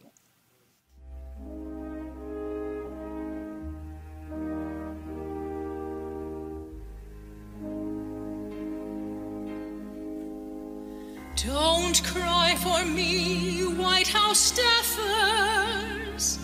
The truth is, I will infect you all through my tweeting, my mad existence. I broke my promise, won't keep my distance. I always say too much. Never mind the thousands of lies I have told to you. As for wearing masks and acting sane, that is nothing that I will ever do. So don't cry for me, Secret Service. Though COVID might just well kill you. While on my joyride, I spread the virus. I broke my promise, won't keep my distance.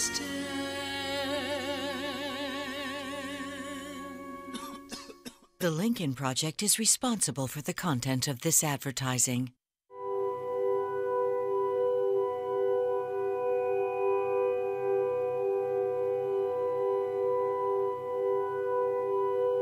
I'm Mike Hayden. I was the former director of the CIA and the NSA. If there is another term for President Trump, I don't know what happened to America. Truth is really important, but especially in intelligence. President Trump doesn't care about facts. President Trump doesn't care about the truth. He doesn't listen to his experts. The FBI says white nationalism is a real problem, and the FBI wants to do something about it, but the president doesn't want to talk about that. He doesn't keep the country safe. It's unbelievable.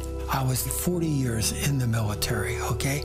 Alliances are wonderful. Alliances are win win. And now I don't know what's happening to our alliances. I mean it. If Trump gives another term, I think many alliances will be gone and America will be alone. And that's a real, real problem. I absolutely disagree with some of Biden's policies. But that's not important. What's important is the United States, and I'm supporting Joe Biden. Biden is a good man. Donald Trump is not.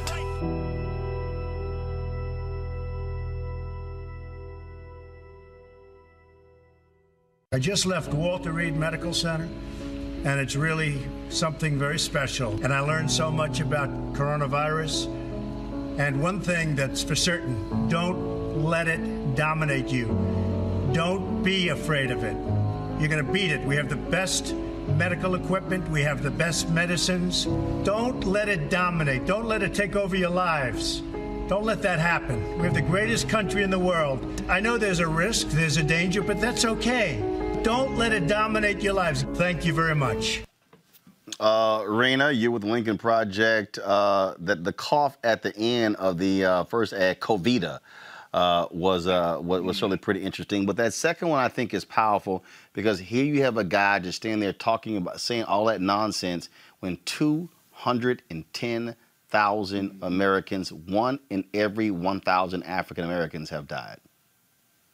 Yeah, this is a, a, virus we know disproportionately affects Black and Brown people, and and make no mistake of it, right? I mean, this is this is an a, this astronomical figure of fellow Americans we've lost. I mean, it is it's hard to understand and wrap our minds around it right now because we can't see it. And and that's something I've been talking about to my friends in in the recent days and, and weeks is that on 9/11 we had this imagery, people falling out of the sky, just awful. But this we haven't it sounds funny to say, but we haven't seen enough imagery of body bags, of, you know, hearses taking people's bodies away. But I know the people who've lost somebody and who've been families like mine impacted by an uncle in the hospital for four months fighting for his life. Thank God back home, my mother recovering, still scared about what she may face in terms of clots. Um, this is a, a wretched virus, and Donald Trump is, you know, let's be honest, that's he's insulting all these fellow Americans who have suffered from it, been hospitalized, and those who have perished. So he doesn't care who he insults. This is the lowest of the low. I mean, this week in Washington was so wild. I mean, just when we thought it couldn't get any wilder, it did. And because this president's behavior, it's abnormal. We should not treat it as anything that we should aspire to to to say to our political rivals that you know I you're you're funny for wearing a mask. You know look at him with a big mask over there Donald Trump said to Joe Biden in the last debate. So I encourage folks um, please go look at these ads on lincolnproject.us uh, we released seven of them today uh, I, I, just really, and again, I'm complimentary of Republican Voters Against Trump's efforts. Those are friends of mine over there. Uh, they're doing incredible work getting these testimonials. General Hayden, I know him personally. I last saw him in February. This is a guy who easily could have said, and I mean, of course, before the lockdowns and stuff like that, um, I, I, was fortunate to see him, and, and he's, you know, he's recovering from this massive stroke. This is a guy who could easily say, I'm tired, uh, I'm just going to stay home. But he's been, anybody who's watching again, go to his Twitter feed he is getting feisty. He is, you know, again, is a take no prisoners mentality. Uh, I think he's just really fighting back. He could easily just be silent, but people are shook, and rightfully so. Donald Trump's tweeting right. has been so unhinged lately. The White House is in total collapse. Who would even go to a debate with him next week?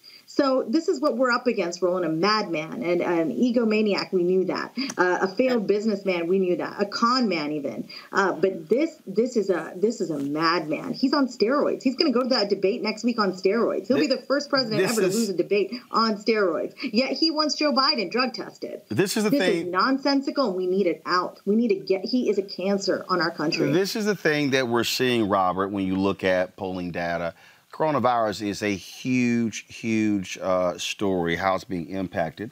Uh, and the reality is here. Voters are saying they are seeing this idiot, uh, and they're seeing him.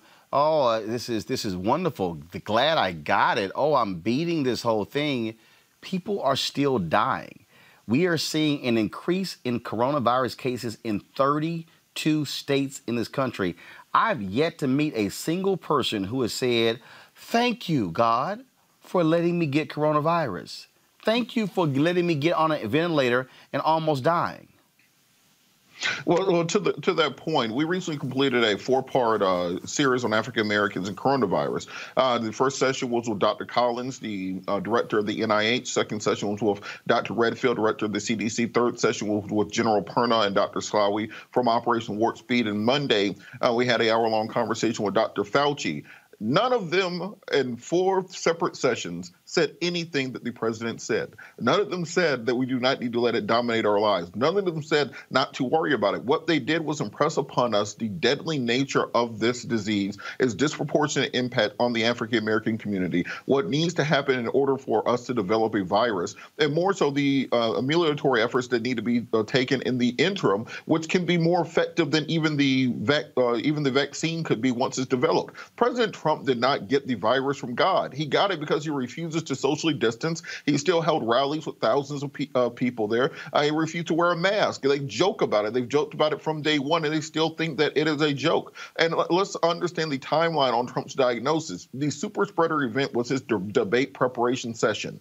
Every single person in that session, except for two people, have confirmed to be uh, infected with coronavirus. Everyone except for Rudy Giuliani, who many people think have, has the virus, and uh, and Miller, the uh, one of the other aides. Every other person in there had that virus. They then took the people from that debate prep session. They went to the square um, to the introductory uh, event for the Supreme Court justice and spread it to three or four United States senators. And then they took that show on the road and took it um, to the debate stage with them. And it was only when President Trump needed to be put on oxygen and had to be uh, helicoptered, medevac from the White House to Walter Reed that they finally admitted that the president was sick. Someone who gets tested multiple times a day. So they're still lying to us. Just as President Trump said to Bob Woodward, he's a cheerleader on this. He wants to present a rosy picture. We cannot believe because he's told us not to believe the things that he says about this virus. And it's crucially important that we get the accurate information from people like uh, uh, Fauci, people like Redfield, uh, Slaoui,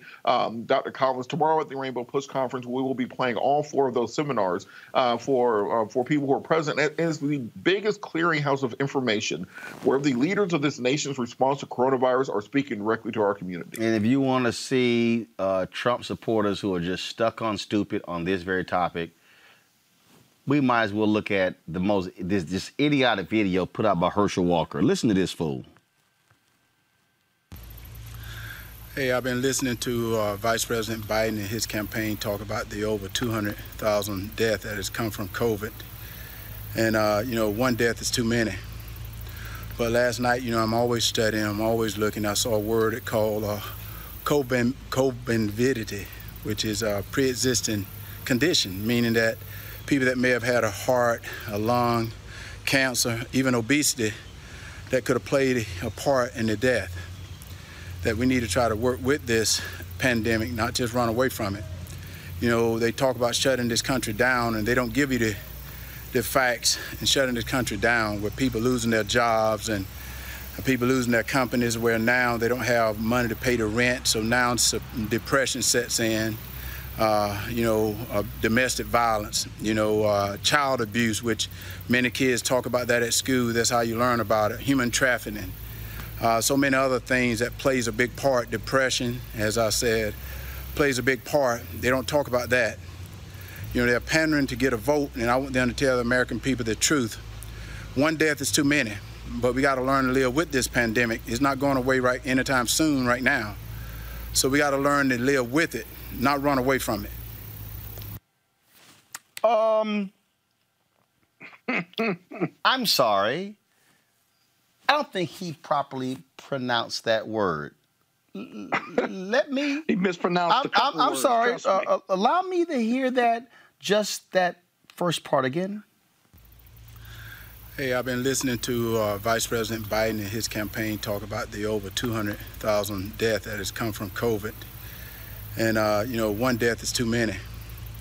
But last night, you know, I'm always studying, I'm always looking. I saw a word called uh, coben- comorbidity, which is. What is that? D- did I? Did I just want to be sure? I just want to just one second. Let me just scroll that back a little bit. Let me take that one more time. But last night, you know, I'm always studying, I'm always looking. I saw a word it called uh, coben- comorbidity, which is. Um, Comorbidity. I think you meant comorbidity. Herschel. Oh. It's comorbidity. It's C O. It's C O M O. I'm going to waste my time. Y'all, it's comorbidity. Bidity. Uh, it, covervidity. I, I, you know what? I, I, I just need, just need that. Just one more time. L- l- allow me to take. Go, go, go ahead and pull that pull that audio I up. was looking, I saw a word called uh, coben- comorbidity, which is a pre-existing condition, meaning that people that may have had a heart. Okay. J- Herschel, l- l- just, just, just, just, just, just give me just for a second. Just a word of advice, Herschel. Um, if you're going to do a video and the attempt is for the video to go viral, it, it, it might help if you actually pronounce the word properly. Um, th- that, that's what you might do. Um, in, in fact, y- you might want to look at the comments under your tweet um, because it just makes no sense. Now, for all of the stupid people who are saying thank you, Herschel, they're idiots. The problem is that, yes, we do have people who have pre existing conditions, comorbidity. We understand that. But the reality, Herschel, is that I don't think somebody with a pre existing condition wants to die prematurely. And that's what we're seeing with coronavirus. Because here's the fact if they did not have coronavirus, they would not be dying now. Now, Herschel, you can attempt to try to explain away your boy Donald Trump. And you can be a good, a good little soldier. And I know you play for his New Jersey Generals. But the reality is, Donald Trump has failed people in Georgia, where, where you are a living legend. He's failed people in this country. And in fact, when you say comorbidity, Donald Trump, who's 74 and obese, he, he, he also falls in that category. I'm just saying. Just saying. Folks, joining us right now is Congressman Hakeem Jeffries of New York. Glad to have him on the show. Uh, Congressman, uh, it, it, has been frankly embarrassing to see, um, and, and I, I, have not called this man president. Uh, I said on ABC in February of 2017, I will never call somebody president who grossly disrespects the office of president of the United States. And the day he chooses to respect the office, then I will use that particular title. But to see this man who still has coronavirus, going to the Oval Office, putting people's lives at risk. Nearly two dozen people have tested positive who were at that reception for Amy Coney Barrett. And this arrogant, narcissistic individual refuses to put a mask on. And then he did a video saying, I thank God for me getting coronavirus. This is a simple, massive failure of leadership without question, Roland, it's great to be on and really appreciate uh, your powerful voice and always being a voice for the voiceless and a defender of the disenfranchised and speaking tr- truth to power. You know, this is a man who has been an unmitigated disaster, and leadership or the absence thereof has consequences. And we've seen that more than 200,000 Americans have died, more than 100,000 small businesses have closed. More than 7 million Americans have been infected by the coronavirus, disproportionately black and brown.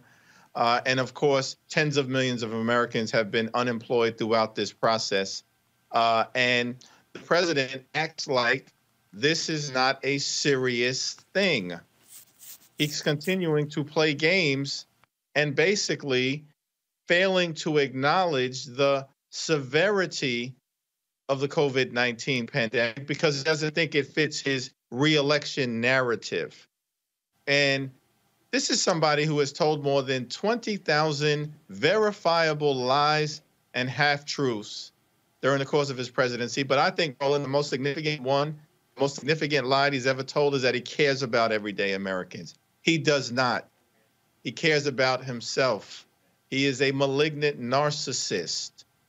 And that is a dangerous thing in any case, but certainly when you are the so-called president of the United States. One of the things that's very interesting is that there are Americans out there who are who are seriously hurting uh, as a result uh, of the economy, how coronavirus has impacted us.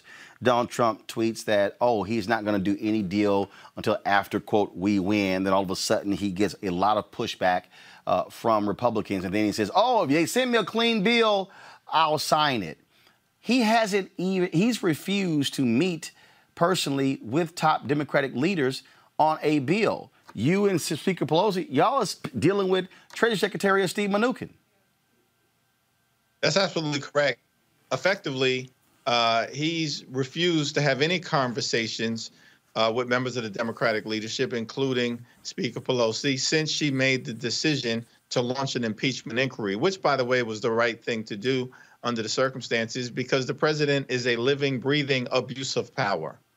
And it happened in the context of the Trump Ukraine scandal. It continues to happen. Now it's in the hands of the American people. Uh, but it's been incredibly reckless. And you're right. He owned the failure to arrive at an agreement, just like he owned the shutdown uh, in December of 2018 he's his own worst enemy because sometimes he actually does speak the truth. Uh, and he's done that uh, in this particular instance. He doesn't want a deal because he doesn't care about everyday Americans. That's why he directed Secretary Mnuchin and Mitch McConnell to shut it down.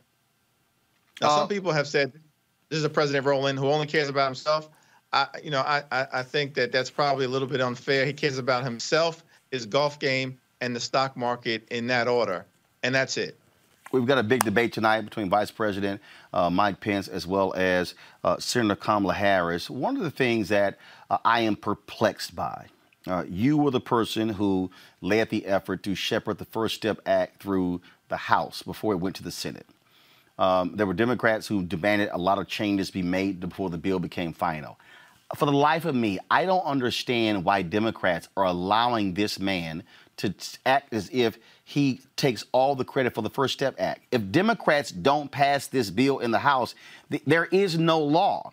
Uh, and I, I'm just not even understanding why Joe Biden and Kamala Harris are not making that point, saying, no, no, you're not going to stand here and take credit for a 17% reduction uh, in folks in federal prisons. If Democrats did not push this White House, they you were there. They didn't want to do criminal justice reform. They only wanted to do prison reform. Well, without question, and you know, the foundation for criminal justice reform was laid by President Barack Obama, Eric Holder, uh, and, and and and then the new Attorney General Loretta Lynch. And so we basically picked up in the House where they had left off, you know, starting with prison reform, making sure that currently incarcerated individuals and or formerly incarcerated individuals could successfully transition into society sent the bill over to the senate where kamala harris and cory booker and others picked up uh, where we had left off uh, and added in some sentencing reform which in combination has resulted in the reduction of the prison population. And yes, the president did sign it into law, but that was because we assembled a great coalition that included, you know, the NAACP and the Koch brothers, the ACLU and the Heritage Foundation, the Urban League, and all points in between, Democrats and Republicans coming together to do the right thing, to start the process of breaking the back uh, of the mass incarceration that exists in this country and is a stain on our democracy. And, you know, Roland, I appreciate your advocacy in support of the First Step Act. Uh, somehow, all of this effort is left out of the narrative because the president signed the bill uh, into law. And I'm confident that Senator Harris today will set the record straight because she was there involved in the effort to get this done. Well, and that's the thing. And again, I think look as as you know, you you got 15, 20 percent of black men considering voting for Donald Trump, uh, according to various polling data. I, this is where Joe Biden and Senator Harris needs to get far more aggressive. There are things that Democrats have done that have been signed into law. I also believe uh, that they need to be putting Senator Alma Adams out there saying, "Don't you dare take credit for my HBCU bill. You didn't do that. You didn't lift a finger. They should be saying, Senator Kamala Harris should be saying, how dare you release a platinum plan saying you want to make the anti-lynching law uh, permanent when you said nothing when Senator Rand Paul blocked it? How dare you say you want to sit here and make Juneteenth a national holiday when you said nothing and did nothing when Senator Ron Johnson uh, uh, stood by and blocked it? I just think that I, I think they've got to be more aggressive and take it to Donald Trump and not let him run around saying saying that, oh, he's been the greatest black president for black people since Abraham Lincoln. Uh, well, certainly that's the case. And this is a president right now who is refusing uh, to deal with the public health crisis disproportionately and adversely impacting black folks in terms of the pain and suffering and death. And he's refusing to do something about the economic crisis disproportionately impacting black and brown communities and Indian country uh, throughout America. So he's talking out of both sides of his mouth in that regard. And the most important issue that we are trying to deal with legislatively this year in the context of racial justice is transforming and reforming our police departments. We passed the George Floyd Justice and Policing Act in the House. That was Democrats. He's blocking it. Mitch McConnell is blocking it the Senate Republicans are blocking it. And so, if he really did care about our issues, why is he not addressing the most significant one that is on the agenda right now? Last point for here, I think that uh, where, where we are, black voters are obviously critical. To me, this is, should be all hands on deck. This is where Speaker Nancy Pelosi uh, should be uh, going to as much doing as much black media as possible, making the case. Uh, leadership. This is where Senator Chuck Schumer should be doing as much black media as possible, saying that if Democrats take control of four seats, they will control the United States Senate, control judges, and then be able to pass those bills. This is where Biden and Harris should be doing the same thing, uh, not just with mainstream, but going to all these different platforms. This is the to me, 26 days out, early voting is happening right now. They have to be speaking also to issues that are specific to black men, speaking to black women when it comes to uh, starting businesses, when it comes to the Affordable Care Act. This to me is game on, and the Biden Harris campaign and Democrats cannot rest on their laurels with these polling numbers because ain't no poll has gotten anybody elected. The numbers show Hillary Clinton was up. She's not sitting in the White House. They should be operating like they're losing. That's absolutely correct. There's only two ways to run uh, run scared or run unopposed. And if you ain't running unopposed, you got to be running scared. All hands on deck, uh, as you've indicated. And data doesn't vote, people do. And, and, and you've got to reach the people. And so I, I certainly will continue to encourage you know, all of our national leaders and the ticket and our legislative leaders to make sure that they're taking advantage of the opportunity to speak directly to the people, to our community on platforms such as this, uh, which are so phenomenal and authentic and have credibility. Congressman Hakeem Jeffries of New York. We certainly appreciate it, sir. Thank you so very much. Thank you, Roland. All right, thank you very much. All right, quickly go back to our panel. Uh, starting you with you, uh, Scott. What do you expect to see tonight between Harris Pence? Well, I think that was a great Kappa man you just had on. I wish you had called him out, but I guess you only call out uh, alphas. That, that, yes, yes. Be only, that as it may. Only alphas get shout outs. But continue. What? I guess it's your show. Uh, uh, listen, I guess. I think. Hold on, hold on. Let me help you out. You, you see that right there? Henry, Here we go. Henry, take you see that right there? There's no guessing. It is. Go I, ahead. I can't see. I got my eyes closed. Yeah, go Listen, ahead. Go ahead. Uh, Pence is gonna Pence is gonna pound away at uh, the Biden Harris campaign as being um, held on by the far left. Uh, that dog won't hunt.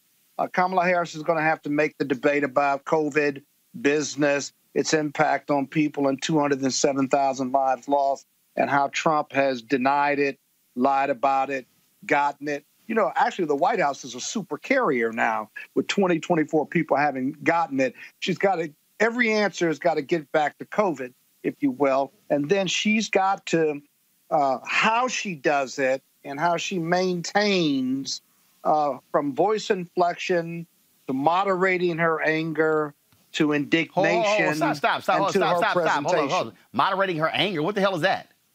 What I'm saying is both of them are going to be great debaters, but neither one of them are very spirited in their debate.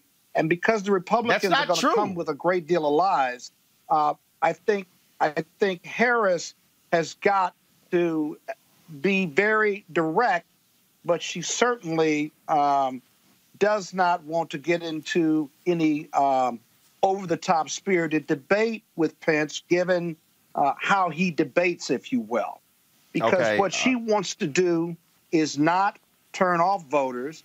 She certainly just doesn't want to change this 10 to 14 point lead. Okay. And so I think it'll be important how she is perceived by voters and her debate style gotcha. Uh, has to be modulated to some extent. Right, but what we're not going to do is play that angry black woman stuff. Rina, well, well, I'm trying to avoid right. them her opponents playing that against. Right, but, but, but right, I'm but my whole my whole deal is to me it's, it's, it's, even a mute point. I don't I don't need to even raise it because we saw angry with the first debate between Trump and Biden, Rina, and nobody can t- nobody can match that. Rina, go. Oh, well, I agree with you there. Rina, you're on mute. Rina, you're on mute. Sorry, guys. I'm always talking to you all silent. Go ahead. okay, so tonight's super important because we know the the ages of Trump and Biden. Trump is 74, Biden 77. Is you know this is an issue. So these VPs could very easily become our next president just by virtue of being VP, right? Being there. Kamala's 55 and Pence is 61. And yeah, I don't want to tread down that road of, you know, perceived anger and and all of that because it's a mess all of it i do think a lot of things have been already baked in and, and it's hard to change an impression we have a very lazy electorate let me just say that we have a lot of voter apathy out there and so what what I'm listening for tonight is how she's going to motivate people to the polls. Because in 2016, and get ready for this, folks, buckle up for this stat. This is crazy. I learned this at iamavoter.com. Really, really great website for anybody interested. I learned that in 2016, only 61% of eligible voters voted in that presidential election. That is crazy. People need to be motivated this time. And yeah. so she's going to bring a burst of energy, no doubt. I think in the aftermath, we're going to hear a lot of sexist stuff. We're going to hear a lot of racist stuff. But she very easily could become our first female president just by virtue of everything that's going on. I mean, I don't want to wish ill on anyone. Obviously, I'm a Joe Biden supporter, but this is a really, really interesting race. And so it's a it's a comparison tonight. I think of who really loves the Constitution. She's going to have to speak to that because that's what the Republicans love to say and and and try Trump loves to say that, oh, we love the flag, we love the Constitution. Well, who's a tireless fighter for the values enshrined in that Constitution? I mean, Trump couldn't even tell you what's in the Bill of Rights. Got it. And Pence, you know, talk radio host guy, been in Congress, been a governor.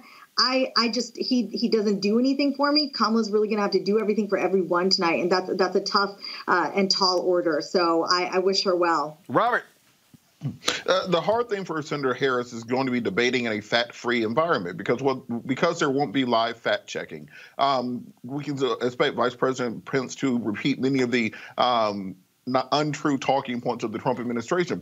Pence lies just as much as Trump. He just does it with a Midwestern drawl, so it doesn't sound as lying as uh, when President Trump says it. Uh, what what Senator Harris has to avoid is being thrown into that far left or liberal box that uh, Republicans try to throw every single Democrat into. Um, try mm-hmm. to make mm-hmm. them part of the fringe, part of the uh, something unpalatable to those Midwestern tween voters um, that are really going to be deciding the election throughout the Rust Belt. So as long as Senator Harris can uh, can contain the lies, point them out, um, bring the facts, bring the information, then it should be a very spirited discussion. Um, most importantly, nobody cares about the vice presidential debate. It has never made a uh, any difference in any election, but it is important information because these people could be taking over in the next yeah. four years to be president of the United States. Well, I think that's what changes it all. So, all right, folks, uh, look, we're going to have post-debate coverage. Uh, I'm partnering with, of course, go to my iPad, please, with uh, Win with Black Women, a post-debate watch party. I'm going to be moderating uh, one of the conversations uh, at 11 p.m., so y'all want to be tuning in. It's streaming across multiple platforms, but we know most of y'all going to be watching Roland Martin Unfiltered. Scott, Rina, and um, Robert, I really appreciate it. Thank you so very much. Going to a break. Thank we you. come back. Wild Out Wednesday. Time to have a little fun. Back on Roland Martin Unfiltered in a moment. Hey everybody, it's your man Fred Hammond. Hi, my name is Brescia Webb, and you're watching Roland Martin Unfiltered. And well, I like a nice filter usually, but we can be unfiltered.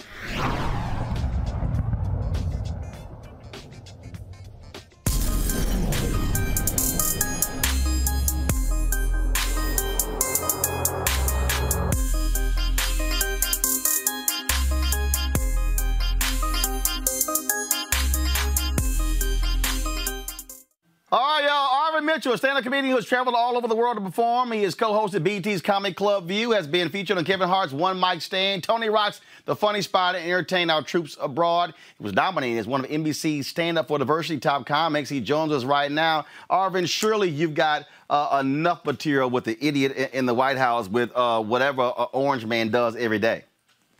Man, um, I actually don't write about him. Um, I actually voted for Donald Trump and it. I'm just joking. I can't even. I can't even lie like that. but it's, he's an easy target right now. I can tell you that. Well, easy target because again, uh, the lies just come tumbling out of his mouth. He's he's orange as all hell. Uh, and, and, again, he just makes up stuff as we. I mean, ain't there's nobody as lied as much as he has uh, in uh, uh, in the White House. You know what? I um as I as I as I've been doing comedy across you know the nation around the world and stuff. Um, I've done a lot of cruise ships, and the things that foreigners say about Americans for being so dumb for voting him into office, it's actually it's funny and it's humiliating at the same time because I'm like, we literally have a clown in the White House, and it's uh, it blows my mind that this is still going on.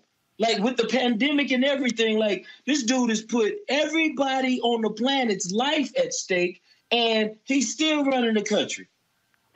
Well, get well, what first of all, what what, uh, what gets me is when people say uh, your president and black people. Black this, this is how black people look. I don't, I don't, I don't who, who the hell are you talking to? Your president. They're like, oh yeah, no, that ain't our president. that's that's the blackest thing we do right now. And uh, look, before we go any further, Mr. Martin, I I met you in Atlanta airport, and you just always so real, like you in the backyard at a barbecue. I came up to you and you looked at me like, "Who the hell are you?" like you not famous, okay?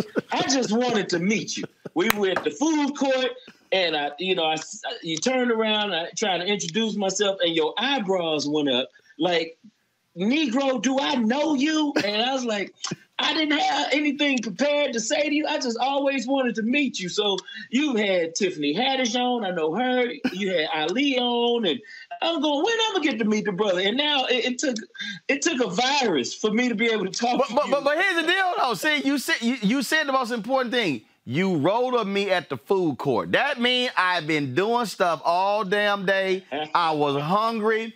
And was I actually eating or was I waiting on my food? Oh no, I knew not to bother. I don't bother nobody when they queuing. when they queuing, it, that's fighting time. Like you know, let at least let the man finish swallowing. I learned that from my dad. He hit hard. So you wasn't chewing, you were standing in line, or you were looking for which place to go to all right. in the food court. Well, first of all, if it was the Atlanta food court, it's only one choice, Popeyes. Really? Well, I mean, because first Pappadeaux's. No, not in, not in Atlanta. No. Okay. I look. I fly. Look, I know. First of all, Houston Intercontinental Airport, Houston Hobby got a Pappadeaux's in the in the airport. Okay. I know that for a fact. Ain't no Pappadeaux's in the Atlanta airport. okay. Well, so if, if there was a Pappadeaux's in the Atlanta airport, Negroes would be going to the airport, flying nowhere, just going there to eat. Now that's when you know you love food when you go to the airport to get something to eat. Hey, hey, hey it's, it's only it's only two places that you could put in the airport that's guaranteed to have black people: a Pappadeaux's or a Cheesecake Factory. Oh yeah, and a, and a, and a Popeyes. Yeah, right. But, yeah, but no, we got the pop up. I'm talking about no black folks would probably get dressed up to come to the airport to eat at Pappadeaux's.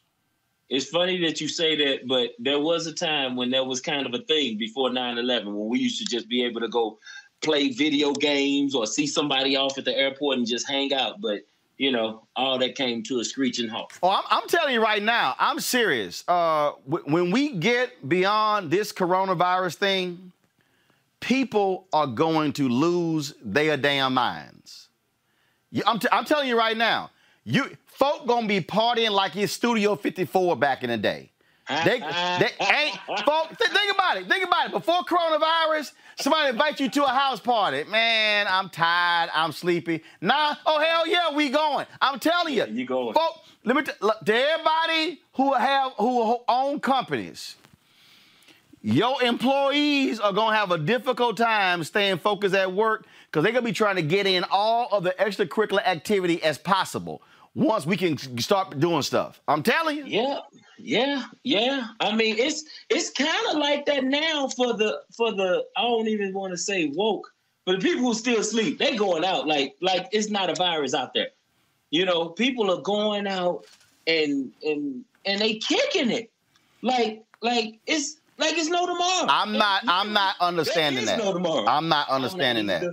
Well, you gotta you gotta understand that that with this president in office, it's a lot of people that think the way that he does. They thought it was a hoax, and I, I heard you say that it's real, it's serious, and um, you know he he actually has it and stuff like that.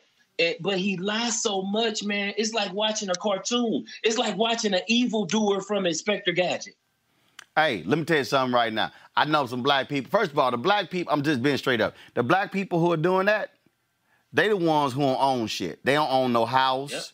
They leasing their car. They don't own nothing. People who own stuff, they at the crib. man, you you you just struck a nerve. Whoever listening, I'm serious because that's that's how I survived to live to the age that I got to today. You have to be around people who got something to lose. That's the only reason anybody who's listening has survived. Either you had a friend who had something to lose, a family member who had something to lose, or you had a praying grandmother. Okay, because your ass need you knew you needed to stay away from somebody who didn't have nothing to lose.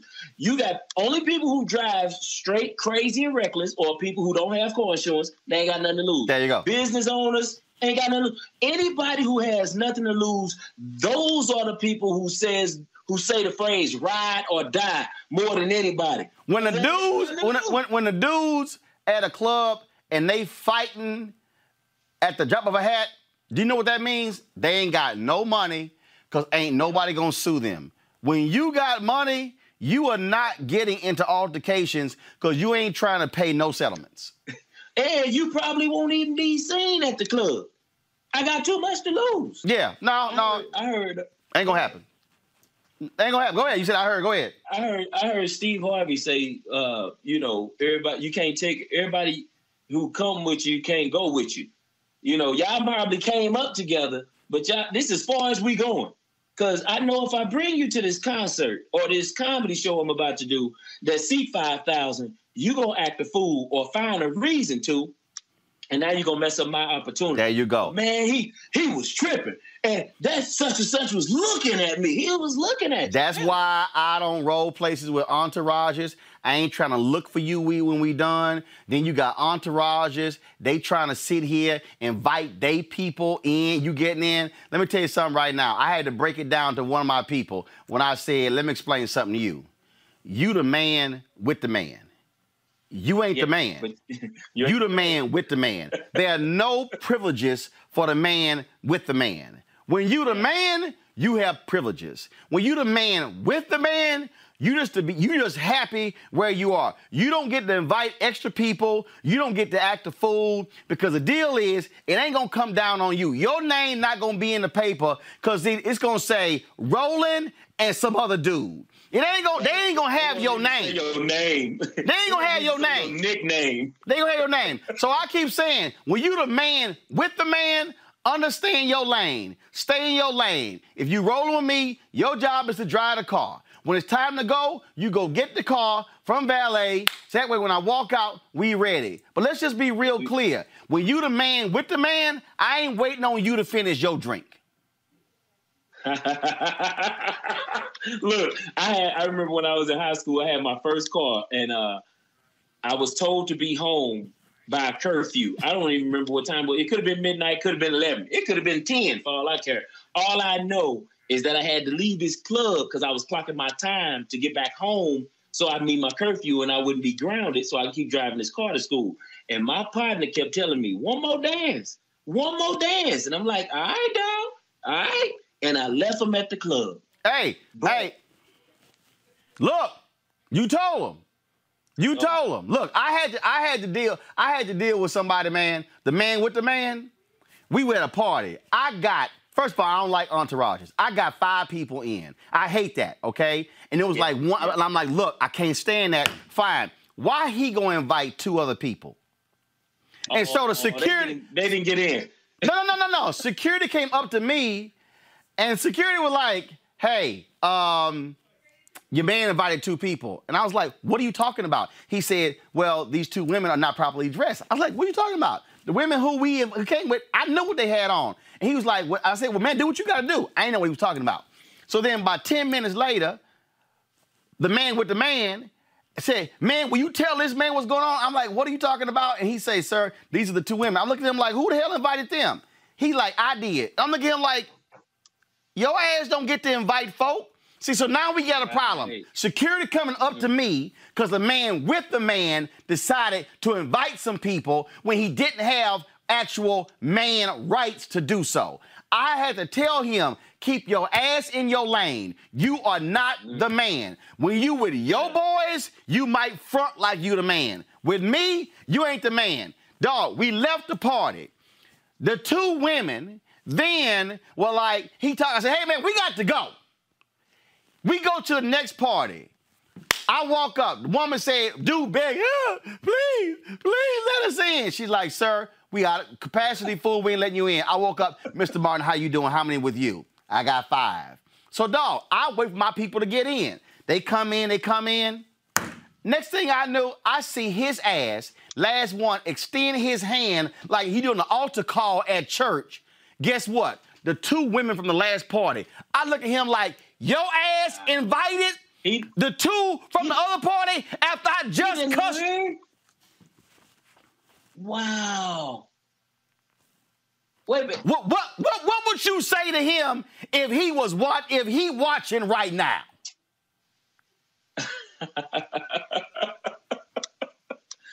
wait a minute. Wait a minute. He didn't have enough common sense to ask you. No. First of all, he I told him you should have gave them some other party we were not going to. You don't tell them exactly where we going. you just supposed to throw them off.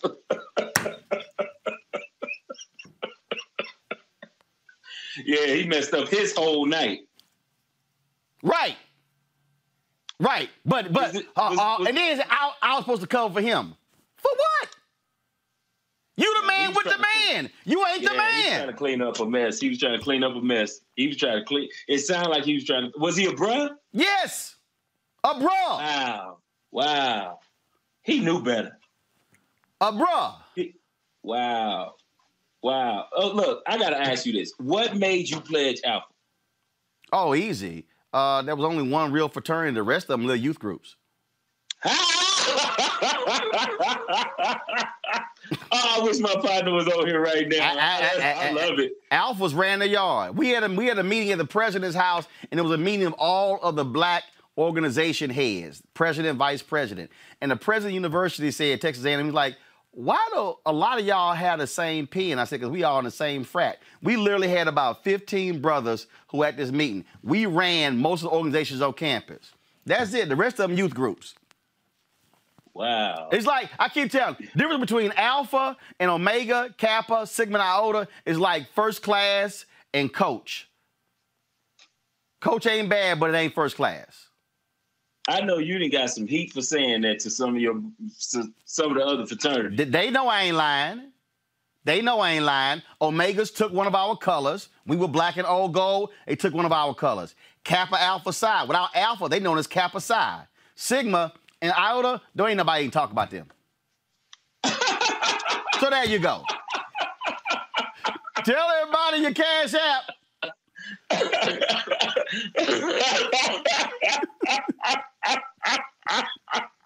you cold, man.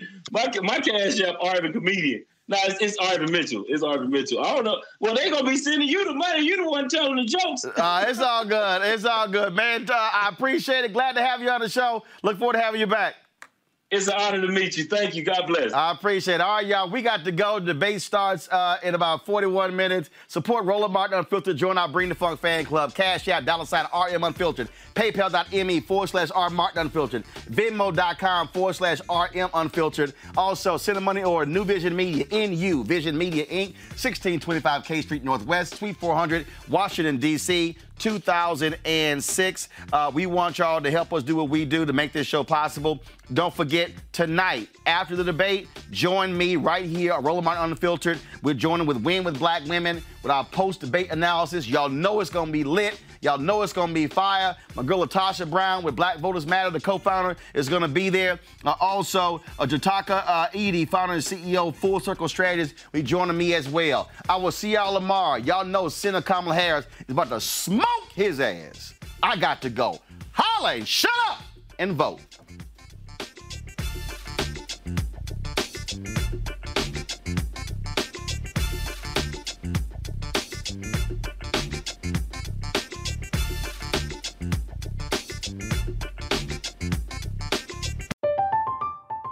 I'm Katya Adler, host of The Global Story. Over the last 25 years, I've covered conflicts in the Middle East, political and economic crises in Europe, drug cartels in Mexico. Now I'm covering the stories behind the news all over the world in conversation with those who break it. Join me Monday to Friday to find out what's happening, why, and what it all means. Follow the global story from the BBC wherever you listen to podcasts.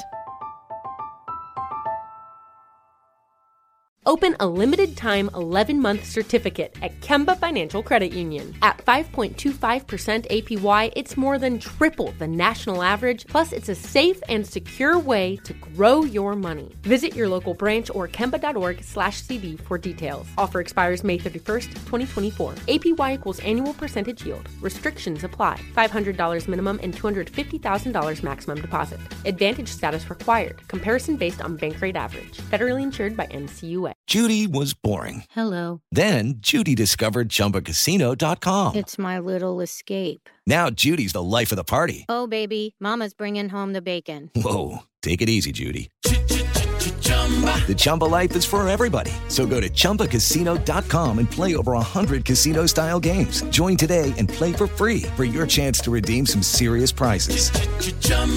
ChumbaCasino.com. No purchase necessary. Void where prohibited by law. 18 plus terms and conditions apply. See website for details. Hey guys, you know what this playground could use? A wine country, huh? A redwood forest would be cool. Ski slopes! Wait! Did we just invent California? Discover why California is the ultimate playground at visitcalifornia.com.